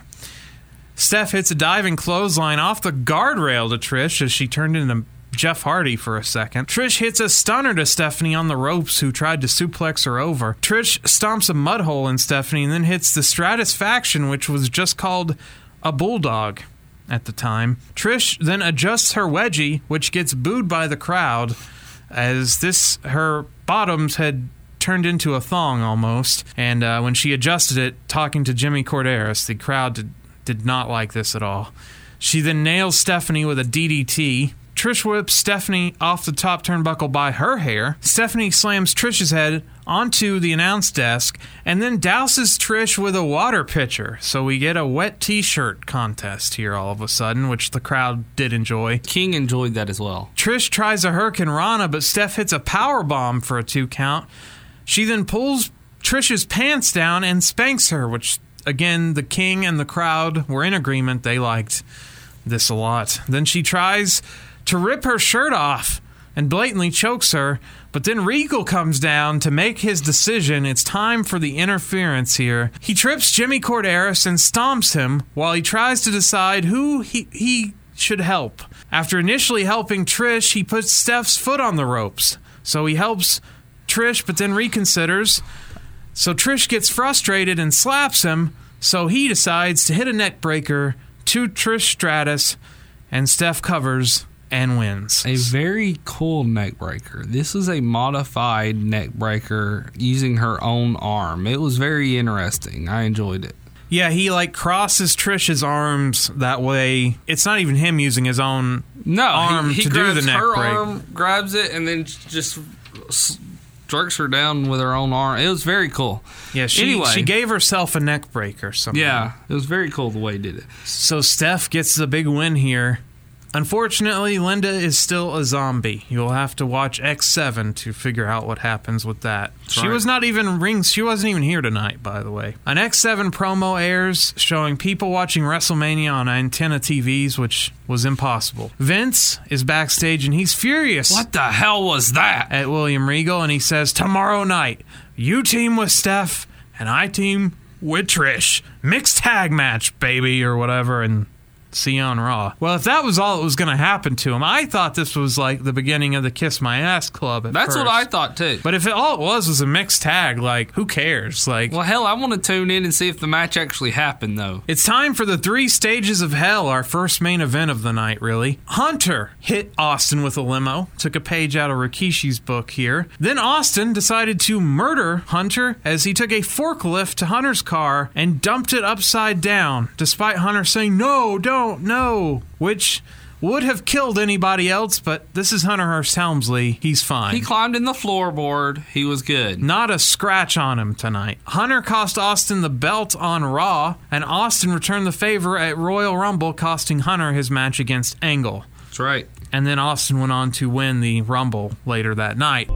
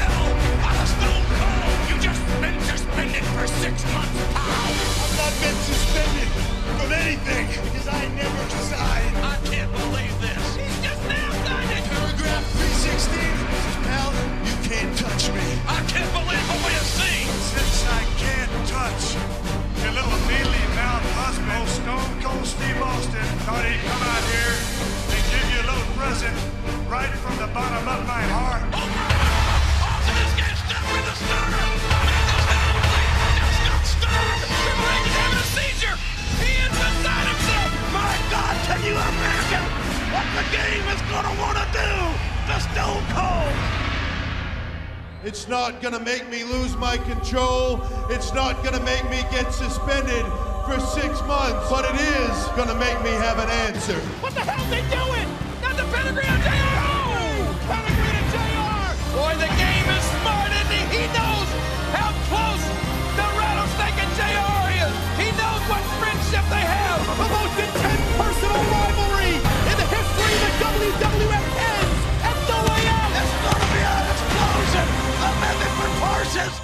was a no contact clause, but Hunter didn't sign until he had already decked Austin. Ah, see? It's all about do a fake signature. You should do this more often. He only put one H.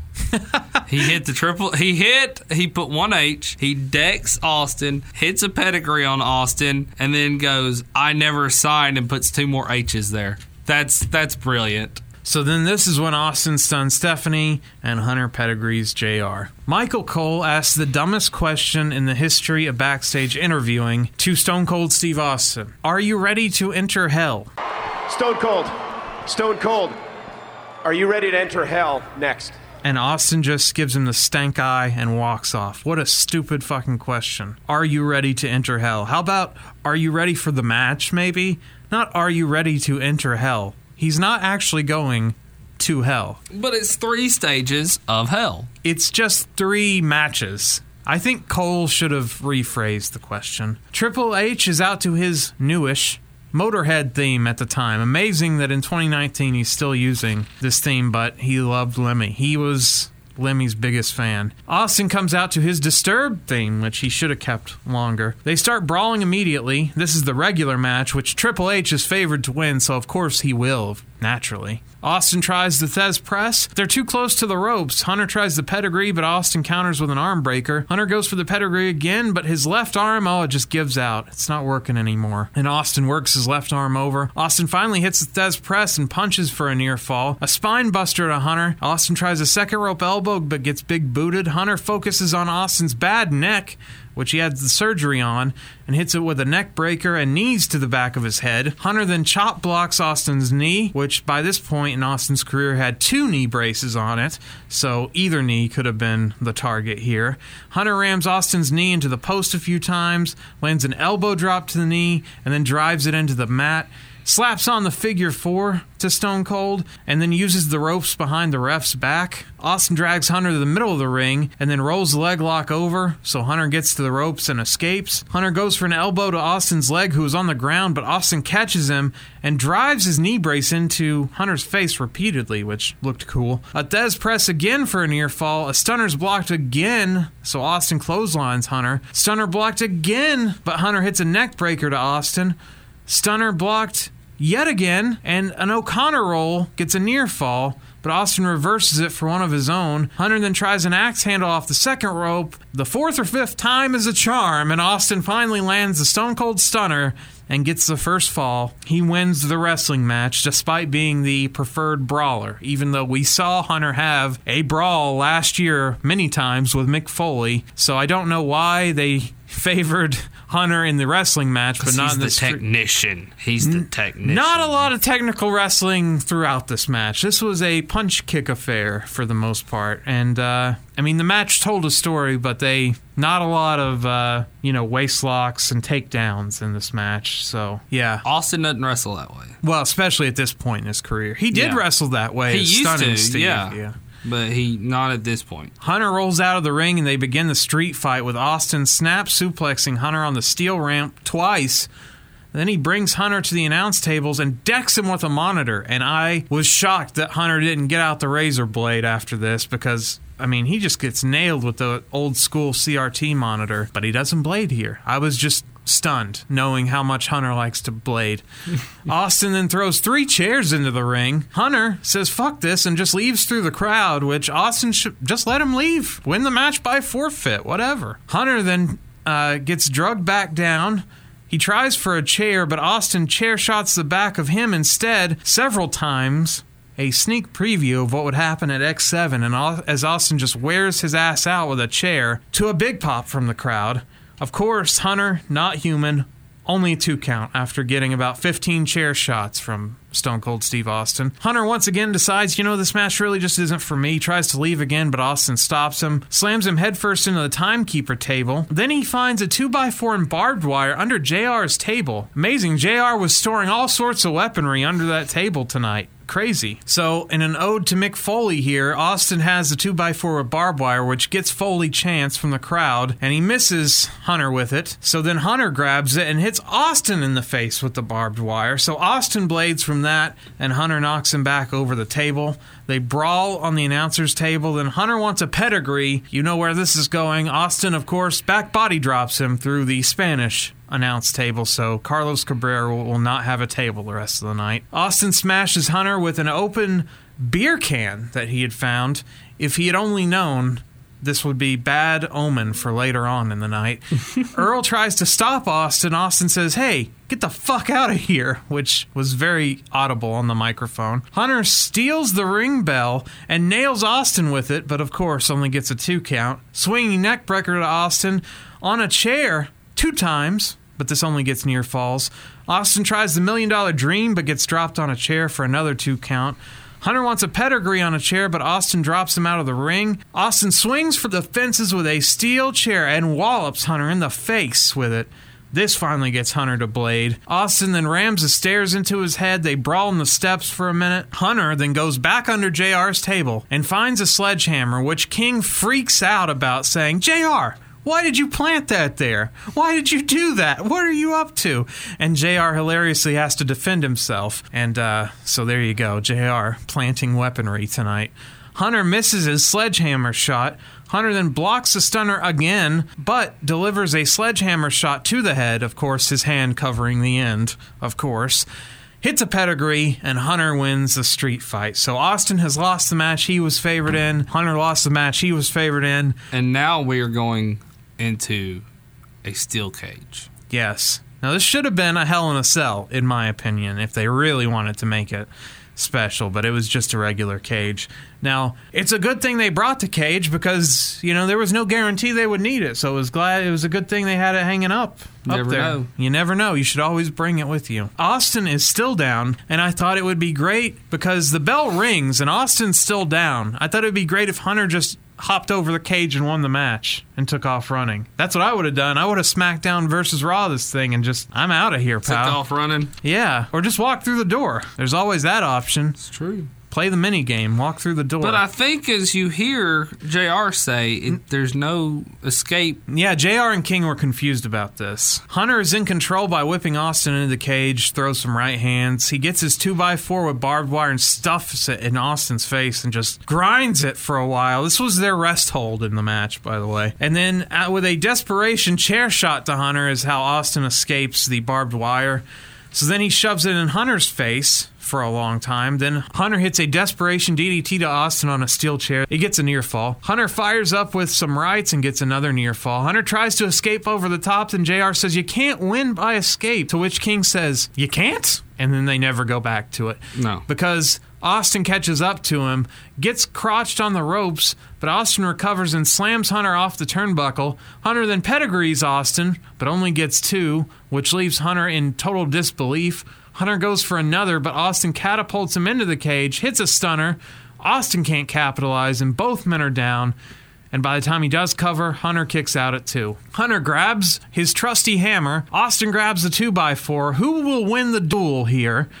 They smash each other at the same time, and amazingly, Hunter just happens to somehow fall directly on top of Austin despite being unconscious and wins the match. And both men sell this as if they are unconscious. And the only thing that breaks up this amazing sell by the both of them is the most precise beer thrower in the history of audiences as someone takes a full can of either beer or soda.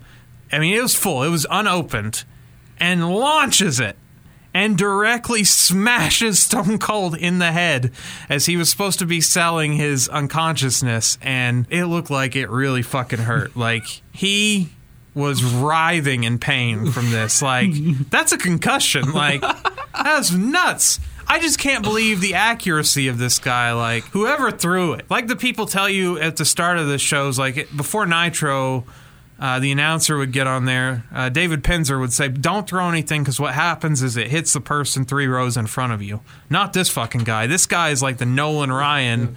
He's precision, like smashed Austin in the head with it.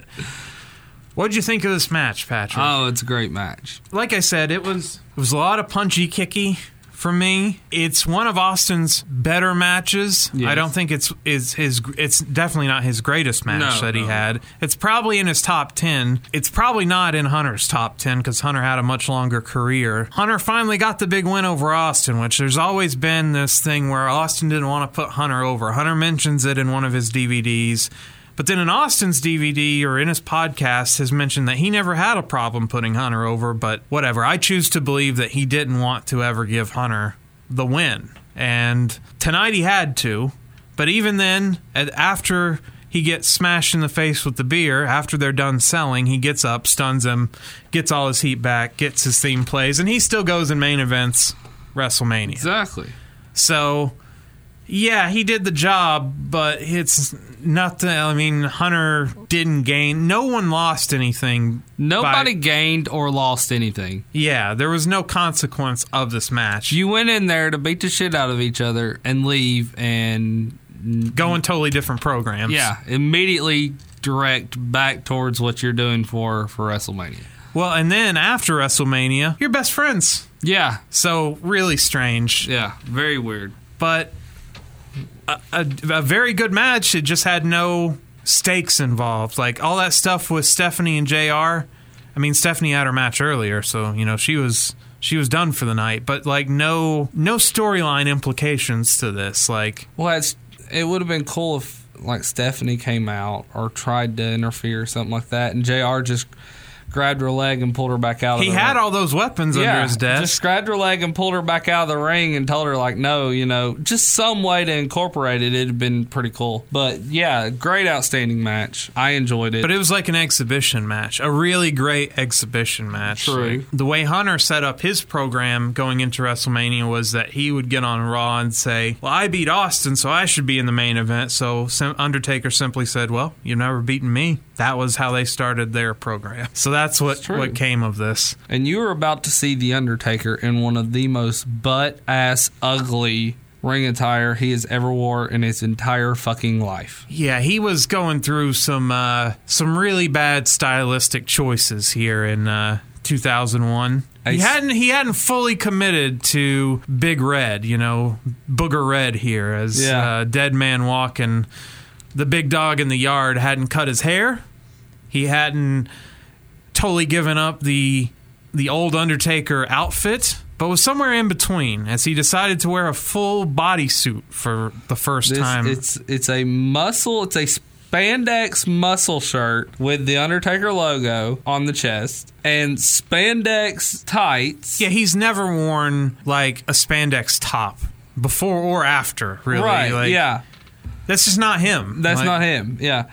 And but these these spandex tights, which you normally wore tights, but on the side of the tights, I forgot what it said, but it said something like it had like biker taker type, you know. So I looked at it as below the waist he's biker, above the waist he's dead man.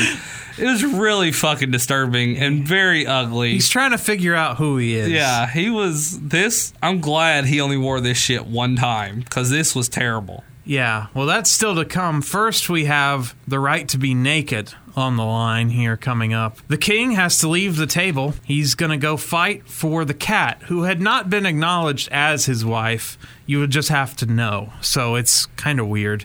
The right to censor want nudity outlawed. No one can be naked. So- Stacy Carter wants to show her naked body. yeah, that's all she wants. That's it. And I'm I'm all for letting it. I mean, let her do it. Well, and Jerry Lawler is all for that. we as we well. will all win. Well, I mean, Jerry Lawler gets to home and go home and see it, but still. Hilariously, Jim Ross has to deliver. Tonight we're fighting for the right to nudity. She's dying to be naked. This is what they're fighting over. The right to nudity with the cat. She's dying to be naked here tonight and no way out. Says Jim Ross, legendary broadcaster, voice of our generation. Then we get Shop Zone ad, and then we get Mick Foley with a contest where you could co-host Fanatic, which was a pay-per-view series of highlights that I guess you could sit there and watch with Mick Foley. Taz, already in 2001, a year into his company debut, he had already given up on the wrestling thing and was ready to move to the commentary table. So Taz is out to join JR. He would go. He would go. But again, next year he would go and become a tag team champion. Oh, and I mean, at X7, he was he had a match. Yeah, but then fully after 2002, he was all table. Yeah, so he's already decided, you know, this just isn't for me. And so he's going to be our color commentator the rest of the night. King would not return after his match, which No. usually he did return after his matches. So it's kind of weird. Stevie Richards is fighting for right to censor. He has Ivory, the women's champion, in his corner. Bull Buchanan. B squared, Val Venis, the Good Father. That's right. This is the next group to go in the Hall of Fame. They should. The right to censor. They should. Ivory would be in there twice then, if if that was to happen. The winner of this Good match- Father would be in there twice. That's right. The winner of this match, either the cat joins right to censor or she gets naked and we all win. So everything's on the line in this match. yeah. I mean, The stakes couldn't be higher. They can't screw the hell with the world title. This match Yeah. has got the highest stakes of them all. Yeah, the the Austin and Hunter match had nothing attached to it. No, that's why this is over that match. That's That- right. That's why Austin was slated to go on before the real main event Jerry Lawler versus Stevie Richards. And Jerry Lawler in cheetah print. You talked about The Undertaker's poor choice Oh, my of God. wardrobes. Ooh, Jerry Lawler, cheetah print is not your thing, King. Sorry. It I, it looked like Tarzan. I swear to God, it, It looked like if Tarzan just gave up. Jerry the King Lawler has, for his age and for the wars that he's been in through the years, is in fine shape for an older fellow. It still is. Still is to this day. Yeah, but this is not his look. The most bizarre thing, and I can't help but think about it every time I see him in the ring, is the fact that he has never worn knee pads his entire wrestling career. How many fist That's drops? interesting. How many fist drops has he dropped off the second second rope? And the man has never worn knee pads his entire career. Yeah, and probably has no trouble getting around. No. Well, and also, just we talked earlier about Road Dog, and I mentioned, you know, work smart, not hard. Jerry Lawler, for the most part, is a right hand and a pile driver. And that's pretty much, you might get a scoop slam if you're lucky. You'll get a drop kick if he's feeling oh, it. Oh, man, he If- must be in a really good he- mood If that he day. hits a fat man drop kick, you're feeling it. But work smart, not hard. That's why this man is still in the ring in Memphis to this day, is because he works smart, not not hard. So, The- King. the greatest thing I ever saw. King get hit, and I think even Scott Hall's talked about it. He, you know, it's Razor Ramon versus King or whatever, and King takes King has a toothpick hidden, so Razor takes the toothpick out, throws it at him. Well, King, you know. And has this toothpick, and he slides it in between his eyelids right there, so it looked like it poked him in the eye. And he just stumbles around for two and a half minutes, like he's blinded by this toothpick. It's like that's great, and they haven't even done anything, and the crowd's loving it. You know, like that's awesome. It's funny that no one had done that before then. Yeah. I mean, this guy had been flinging toothpicks for years at that point. But that just goes to show you how great King is. Uh, I put him up there like a Dusty Rhodes, where can do so much with so little. the XFL cheerleaders were here earlier tonight. At first, I thought these were the Nitro girls, and I was like, did they sign all the Nitro girls uh, before WCW shut down? No, this was the XFL Las Vegas cheerleaders. RTC, though, putting into their dancing. No one will dance here, which I, I thought RTC had a problem with nudity, not dancing, but they don't like dancing either. They're like the people in Footloose. King does his right hands, of course, to Stevie Richards, hits a scoop slam, and drops that closed fist. So we're already through most of his uh, move set here. We've hit the five moves of doom already. King just keeps throwing Richards out of the ring, which this was the best shape Stevie Richards was ever in, the best haircut he ever had. Like he was, and this best character. I think he was perfect for this character. He like, really was. Stevie Richards does not give enough. He doesn't get enough credit for his career, I believe, in what he did with Raven and the standout that he did in WCW. Had an awesome career running this this great faction that would then go on to do a whole story with Victoria and I mean, still to this day is is in the ring and uh, doing DDP yoga. I he's had a great great career, and I think, honest to goodness, the right to censor should go into the Hall of Fame. King hits Ivory on the outside of the ring, but gets thrown into the post by Richards. Richard misses a hoe train. I Uh-oh. guess Goodfather taught him the hoe train. He did. Lawler hits corner punches and a bulldog to Stevie Richards. Whoa, he he was feeling generous tonight. We want Puppy's chance as Richards suplexes Lawler. Then Richards grabs a chair, but Lawler low blows him to stop it. This is all behind ref Teddy Long's back. Lawler nails two DDTs, but Ivory distracts Teddy. Teddy then stops Cat from interfering. Stevie misses a belt shot with Ivory's women's title, and then King slams her. While Teddy's distracted with Ivory, Richard misses another belt shot. I've rarely seen someone miss so many belt shots here. So then Cat grabs the belt, but inadvertently hits Lawler with it. And uh oh, everyone's a loser tonight in Las Vegas as there's no nudity. Boo. The crowd boo this. Your newest member of Right to Censor, the Cat. Yes, the cat is then basically thrown in a bag and carried away by the RTC as she is now their property. A angle that would never play out as she would turn in her notice. She was she was their property. Well, she for- got fired. She was had some attitude problems, issues with Chyna in the back, and Lawler quit along with her. But then they got divorced, and he came right back. So, and at a very good time, and the invasion came to an end. And the very next night, Jerry Lawler is back in his chair. Timing was everything in 2001. So, That's true. It worked with Heyman being there. yeah, yeah, it was perfect. It timing. really was perfect timing. I never even thought about that, but yeah, timing was perfect on that. Up next, a triple threat tag team table match. Holy shit! There you go. With Bod, the Brothers of Destruction, Edge and Christian, and the Dudley Boys. Okay, I thought Undertaker looked like shit. Kane in his all solid black looks like shit too. Oh, his fishnets. Yeah. Yeah. His uh with his big red nipple. No red whatsoever, all black. It was very bad. Undertaker took out all the tag teams on his own on Raw with choke slams. Edge and Christian though set him up another week. Told him that his uh, The Dudleys were attacking and be- and smashing his motorcycle. they sent a PA to tell Taker, "Oh, someone's messing with your motorbike," and that was not sitting well with Taker. So he goes out there, and then the Dudleys were lured to the back, and so E and C split the scene, and the Dudleys and Bod brawl over the bike. I don't know why Kane was upset. He had no motorcycle, and I mean, he had nothing to do with this. No, he rides in with the flames from hell. So Yeah. Michael Cole is with the Brothers of Destruction. Taker says four people will find out what it's like to be in the big dog's yard, and the big dogs will run the yard. You think this is about the gold? The match is about the gold. We are about pain and suffering. You see, there's going to be six individuals in our yard tonight. Four of those individuals are going to find out what that means exactly. Edge, Christian, Dudley's, you know, they shouldn't concern themselves with tag team titles. They should be more concerned with how they're going to survive. Because tonight, and I want you to listen to this real good, Michael Cole. Tonight, the big dogs, they run the yard. We're gonna do more than put those boys through tables.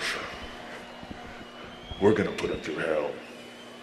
I just want to hear him bark once. Because talking about big dog, I just want to hear. Well, Roman Reigns kind of barks when he, uh, you know, he fight, he charges up his fist right. and slams it down. He kind of howls like a dog. Yeah, yeah. But yeah, Undertaker never exhibited a lot of dog-like behavior. Well, he's the big dog though, and that's his yard. And I want to hear just go. I didn't know Kane was a dog as well. I didn't know he was considered a big dog. I didn't either. And they don't do. Yeah, they need to do Rick Steiner. Yeah, stuff. We need an ultimate dog match between all the people who claim to be the big dogs or dogs in general. Anybody who ever had a dog gimmick. Well, yeah, here's what we do: is you have this interview, and then out of nowhere, as soon as he's like, "We're going to be the big dogs of the yard," Rick Steiner just pops up and just starts barking, and drops drops right back down.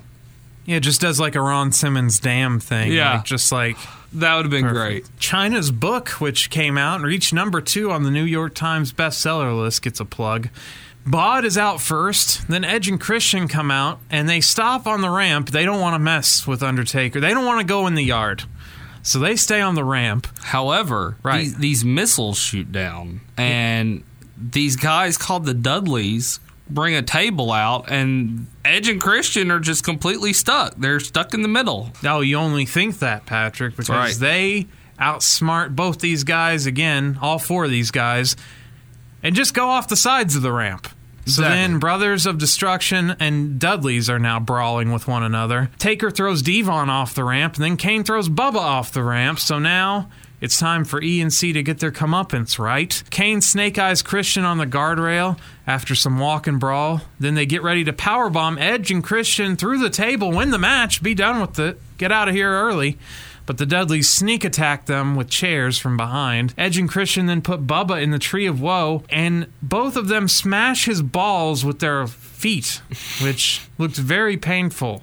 And also, just very unrealistic because it's like the tree of woe is already kind of difficult to believe. Just move your feet, but then to be in the tree of woe and allow these guys to just smash your balls. was uh, quite the sell from Bubba. They miss a Con-Chair-To to Bubba. Then Devon hits the was up to Edge. Devon, get the tables, says Bubba. But Bod have suddenly woken up. They get up and they stop him from getting the tables and they take out Bubba as well. Then they hit power slams to Edge and Christian. Then they hit their top turnbuckle clotheslines, which were not in stereo. Undertaker hits his to Edge and Kane hits his to Christian, but they weren't at the same time, so it didn't look that great.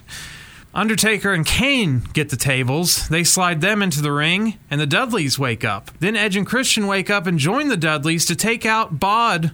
So the teams are teaming up to take out the big dogs here. Dudleys want a 3D on Christian through the table, but Taker stops him. Devon then stops him with a low blow. Then Edge and Christian want to suplex Taker through the table, and Kane he just moves the table out of the way. Just flips it over. Then Bod choke slam both E and C. Then they choke slam the Dudleys. They set up two tables, but out of nowhere, even though they're giant men, Rikishi and Haku run in and stop them. And then Bod, forgetting about the match, decides to brawl with Rikishi and Haku and totally leave the match. Walk up the ramp. They're done for. Edge tries a spear on Bubba, but instead bounces off a table in the corner. It didn't break, but even if it did, he propelled himself, so it wouldn't have counted. So that takes Edge out, and then Christian is left all alone in the ring and is the unlucky recipient of a 3D through the table. So there you go. The Dudleys, in a rare showing, the Dudleys actually beat Edge and Christian They on a pay per view. So, and Bod looked stupid as they were at the top of the ramp. Just staring as they let all this happen. And as far as Haku and Rikishi go, went nowhere. I think this was a TV match they did on SmackDown that week, and that was it. That was the end of it. Haku never made it to WrestleMania X7. Did he? He didn't make it on the card. He's still with the company. Was he? Okay. Yeah, he had debuted at the Rumble. He was their big surprise. Right. He signing. debuted at he debuted at the Rumble, but I couldn't remember how long he lasted. Yeah, they didn't have. He didn't stick around much. Well, and this was, I mean, getting to be towards the end of Rikishi, really. I mean, he was at Rumble 2002, but it was coming to an end for, for the big quiche as well. This was the basically the reimagined Wild Samoans here again. Like, Yeah. relaunch. They this gimmick just will never go away. No. Still going on today with the Usos. Basically, there's always some version of this, or A e- Samoan tag team will always be in even wrestling. in New Japan, there's one the the Bullet Club guys. Yeah. So we get another X7 promo. Get your tickets now. I think it's a little too late in 2019. And then The Rock and Kurt Angle's promo plays. This is another strange case of The Rock losing the Royal Rumble, but yet getting a title shot anyway. Yeah. Amazing how that works out. Why didn't Hunter? Oh, because he lost the match, right? He lost to Big Show to get his title opportunity or whatever. But Right. amazing how this works. The Rock just here you go. The Rock won the title, right? He wins. He won the title opportunity though. Maybe it was going to be a three way or something. Something. I don't, know. A promo package shows where The Rock tells Angle, Your days of champion are coming to an end. Tick tock, tick tock. Yeah, he beat Big Show for this shot on an episode of SmackDown. I'm glad we didn't get that match. Ladies and gentlemen, please welcome the World Wrestling Federation champion, Kurt Angle. I know I can beat anybody here in the World Wrestling Federation. I've proven that for the last five months. That was a huge win for Kurt Angle. Look at this carnage, JR. And look at our Angle is still the WWF champion. Your days of being champion, days of being happy, are coming to an end. You understand, The Rock? Do you understand me? Burns the rock down to his bone marrow, not having the WWF title around his waist. Kurt Angle, there is nothing bigger in this industry than the main event at WrestleMania. And for the past two years, The Rock has headlined WrestleMania. And nothing's gonna change. The Rock will do all he can. This is the shot The Rock's been looking for. A title shot against Kurt Angle. And no way out. Look at the Rock King. On the chair. Rock bottom on a chair. Oh my God. Bottom on a chair. Rock got ah! him. Rock got him. Rock's going to no way out. The Rock will beat Kurt Angle. And no way U.S. title on the line. The countdown is on. Tick tock.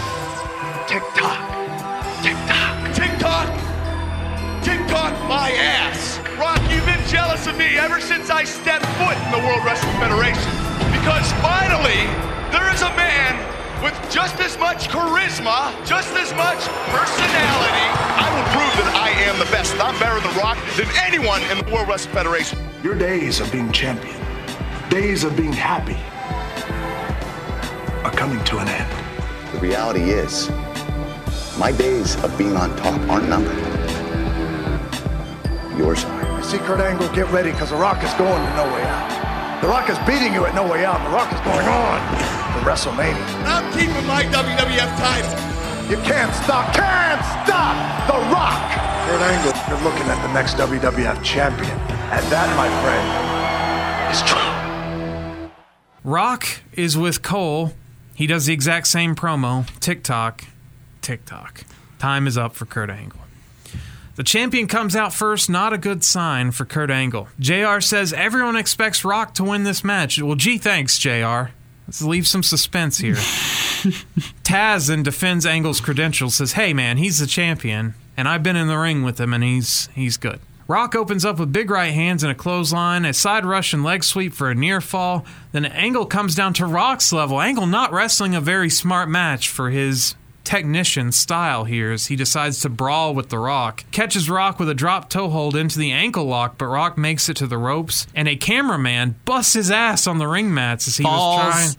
It was nothing caused him to. f- He just fell. He Yeah. just busted his ass. Shawn Michaels was nowhere around this cameraman as he fell to the ground. So Or he would have got stomped. yeah, he would have gotten his camera busted for his trouble too. Angle just keeps striking with the Rock, but then hits two belly to belly throws, which were beautiful, and then Rock tries one, but it's it's not even in the same league. Barely qualifies as a belly to belly. Rock then lays in some big rights and then another clothesline. Then he puts on that fucking sharpshooter. Fucking somebody, I wish somebody would have stood up to him and said, Rock, you are amazing. You are number one, pal. You are great. Don't ever do this fucking move. Looks Stop like doing shit. this move. Looks like shit. You, that's just not him. It's just I know it's a callback to when he won the title the first time at the Survivor Series. They recreated the screw job or whatever, and so ever since then he kept doing this move. But no, anything else like Yeah. this, it just is the loosest sharpshooter, and it drove Bret Hart crazy because he would mention in interviews over and over again. I just wish people knew how to put on the sharpshooter. I teach them. I'll teach them. Just let me teach you. No, Rock never learned. And I think even in those matches with Cena, he might have broken these out. Even in like WrestleMania 28 and 29, breaking this fucker out. Samoan drop to Angle for a near fall, then a belly to back suplex from Angle. He goes upstairs looking for his moonsault, but Rock stops him and superplexes him. Angle then throws Rock out of the ring and he sells his leg, but Rock suckers him in. He was fake selling his leg and DDTs him. Then well, it's a big show. What the fuck was this? Why was this in this match? This has nothing to do with anything. He, we already saw this guy. The hardcore champion. Yeah, the hardcore champion. I guess he. If one of them had managed to pin Big Show here, they could have picked up two titles in the same match. There you go. Nope, didn't happen. He just comes in, choke slams Mike Chioda, choke slams Kurt Angle, and choke slams Rock. And then he leaves, and he gets his theme song played as he leaves, too. Yep. Made no fucking sense. Went nowhere. Earl and Jimmy Korderas then come in to scoop Mike Chioda up. And they help him out and they're walking him towards the back. And as they're walking him towards the back, Earl, out of the corner of his eye, spots Angle covering the rock and just drops Mike Chioda like a bag of potatoes. and is like, I love this spot though because it's more important to make the count. It It's- The rules are the rules. That's right. He's got to do that job first. Exactly. Fuck Mike Chioda. So he just drops him, goes in to count, but uh, of course it's only a two count, and then immediately goes and scoops Chioda back up and helps him back to the back some more. Rock then grabs the belt, belt shots Angle while Earl was helping Chioda again, but Angle kicks out at two. Angle lock and screams, I'll break your fucking ankle, which they had to bleep on the network version here. And Rock gets to the ropes. We get a strike exchange again. Rock hits a spine buster, a people's elbow, and gets a two count. Angle then low blows Rock behind Earl's back while Rock had shoved Earl away, so Rock basically got caused this interference himself. Angle then undoes the buckle, which Earl did nothing to stop, which Patrick, you got to be as a referee, you got to stop that. You know, you got to be over there tying it back up. Yeah, exactly. Earl, of course, we we know he's a dirty ref though, so he just lets it go. He undoes the buckle. Rock gets thrown into the exposed buckle. Angle slam, but Rock kicks out at two because he is Superman. Rock then fires up one more time, but Angle stops him with a kick to the ankle. Rock throws him into the exposed turnbuckle. Sternum first, Rock bottom. Oh no, Patrick. One horror story two, here. three. No. Only two. Only two. No, Earl fucked this up. And Rock was not too pleased with this result as Earl pulled the three. He should have just let it go. Like you you say you always count I don't pull anything. If you don't kick out, that's your fucking problem, not mine. Right. So Earl must have not been clued into the finish of this match. He was the replacement referee after all. So Earl didn't know that this was supposed to be the finish, and Rock is fucking pissed off. And gives Earl the stank eye as he just rock bottoms angle again. And before he covers him, just stank eyes him again, like, "What are you going to count now, Yeah, yeah, motherfucker?" And then he gets the three this time. Earl doesn't pull this count. I would have loved to have seen Earl pull, pull this One, count. two. Oh my arm. Oh yeah. He probably got rock bottom. Yeah, so ding ding ding Rock is the winner. He's going to WrestleMania to challenge Stone Cold Steve Austin and Rock's still pissed off after the match. Earl goes to raise his hand. He's like, "No, you're not raising my fucking hand." So, and then sadly, sad Earl then has to like help Angle to the back. and uh, Angle cries as he goes up the ramp, which was a great heel move. And we're out. WrestleMania X7 is set. What did you think of the world title match? It was good till the uh, the big show stuff was Yeah, yeah. totally out of place. And like I said, I I would have done five more minutes of it. I would have liked to seen Rock in in more peril with those ankle locks or, and stuff because he's a great seller when he's in submission moves. He's just a great seller in general. Yeah. And I don't think Angle like Angle worked to the Rock's strengths with strikes and stuff. I would have liked to seen Angle try more technical stuff, more suplexes and mat based stuff. I like I usually complain about rest holds. And you don't have to worry about rest holds in this match or in the Austin match. No. But I would have liked to seen a little bit of that just so you see the variety of Angle's offense. But he understood, he knew his role, Patrick. He was a transitional champion. He was here to get beat. And they had already teased you're getting Austin Rock at the Rumble when they had a showdown in the ring during the Rumble. So Yeah. we all sort of knew it was going in that direction. But Angle's way too good to be just a placeholder champion. Even though he got the belt, I think he got the belt a little too early on in his career. But He got it like what eight months into his his career. yeah, very, Very early. Yeah, but he did back it up in the ring. His character wasn't quite developed, but even here, I don't think it was fully developed. Oh yeah, yeah, no. Uh, I don't think he was truly himself until the. You're gonna hate this, but deputy. The the the WWE CW when he, oh, the wrestling machine. when he turned into the wrestling machine.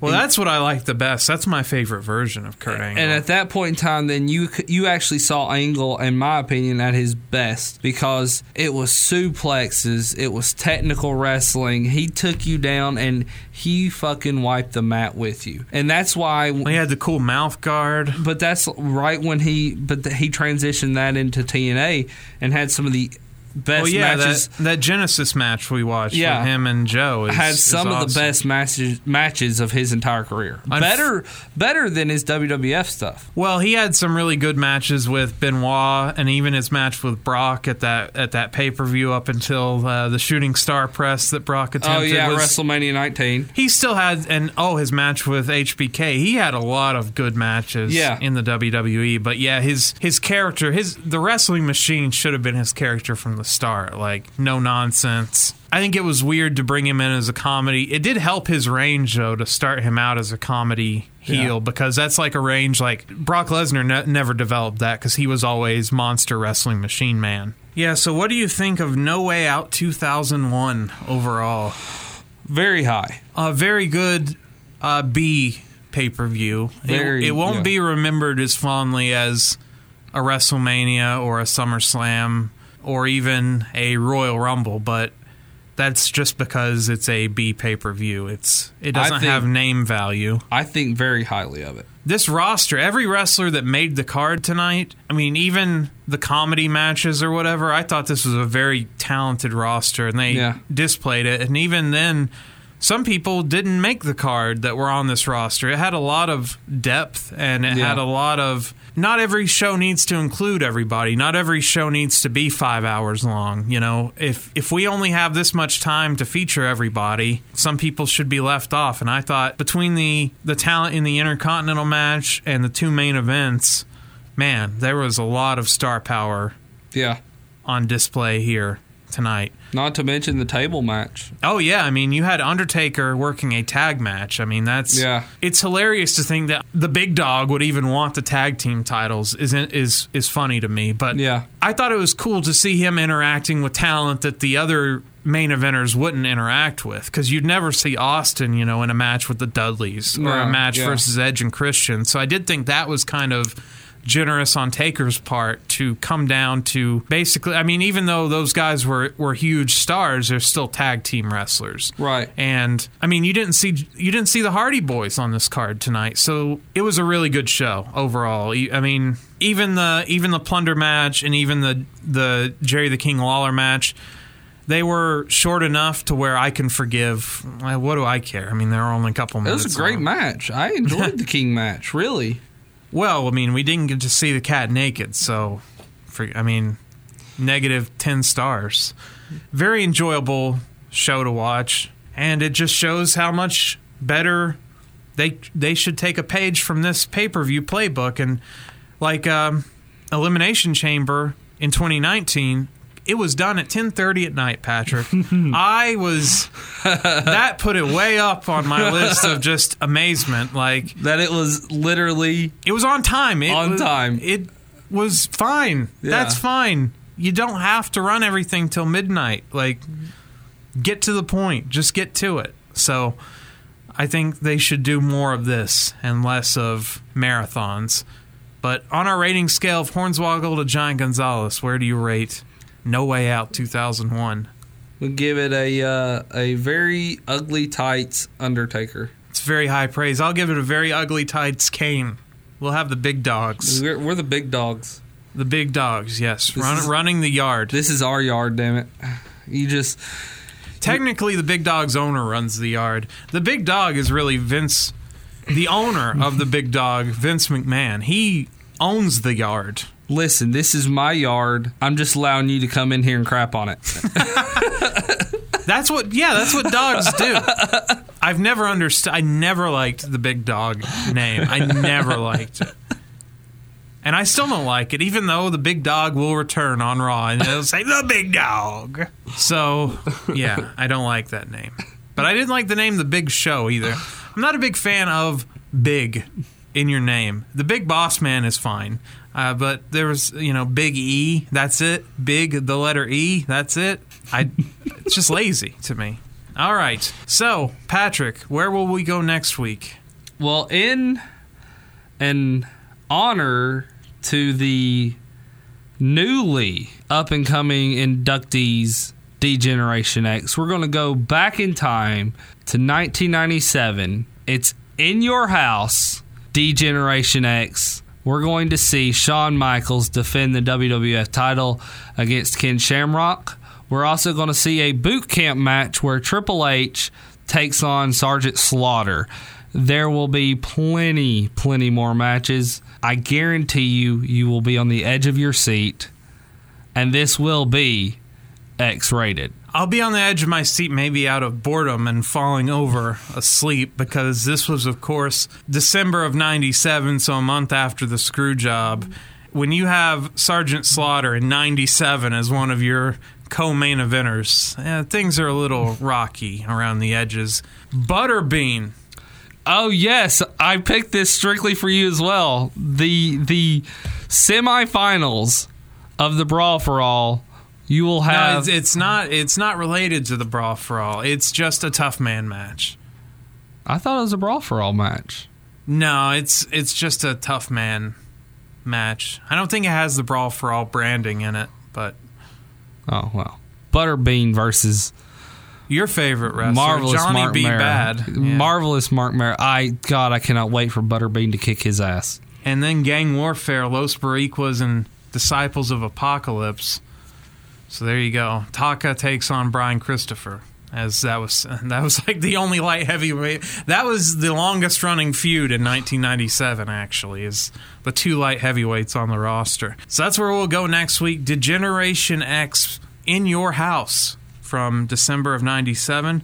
I'm intern Alex. I'm the one and only, the greatest referee in professional wrestling history, Patrick Young. Saying as always, my clothesline's a clothesline. And bingo bango. Are you tired of the same old pro wrestling? Then check out the amazing action on Powerslam.tv, the biggest indie pro wrestling channel in the world. Get over 4,000 hours of the best pro wrestling events from over 110 of the biggest names in the industry from over 15 countries around the globe. Get your free trial today at Powerslam.tv.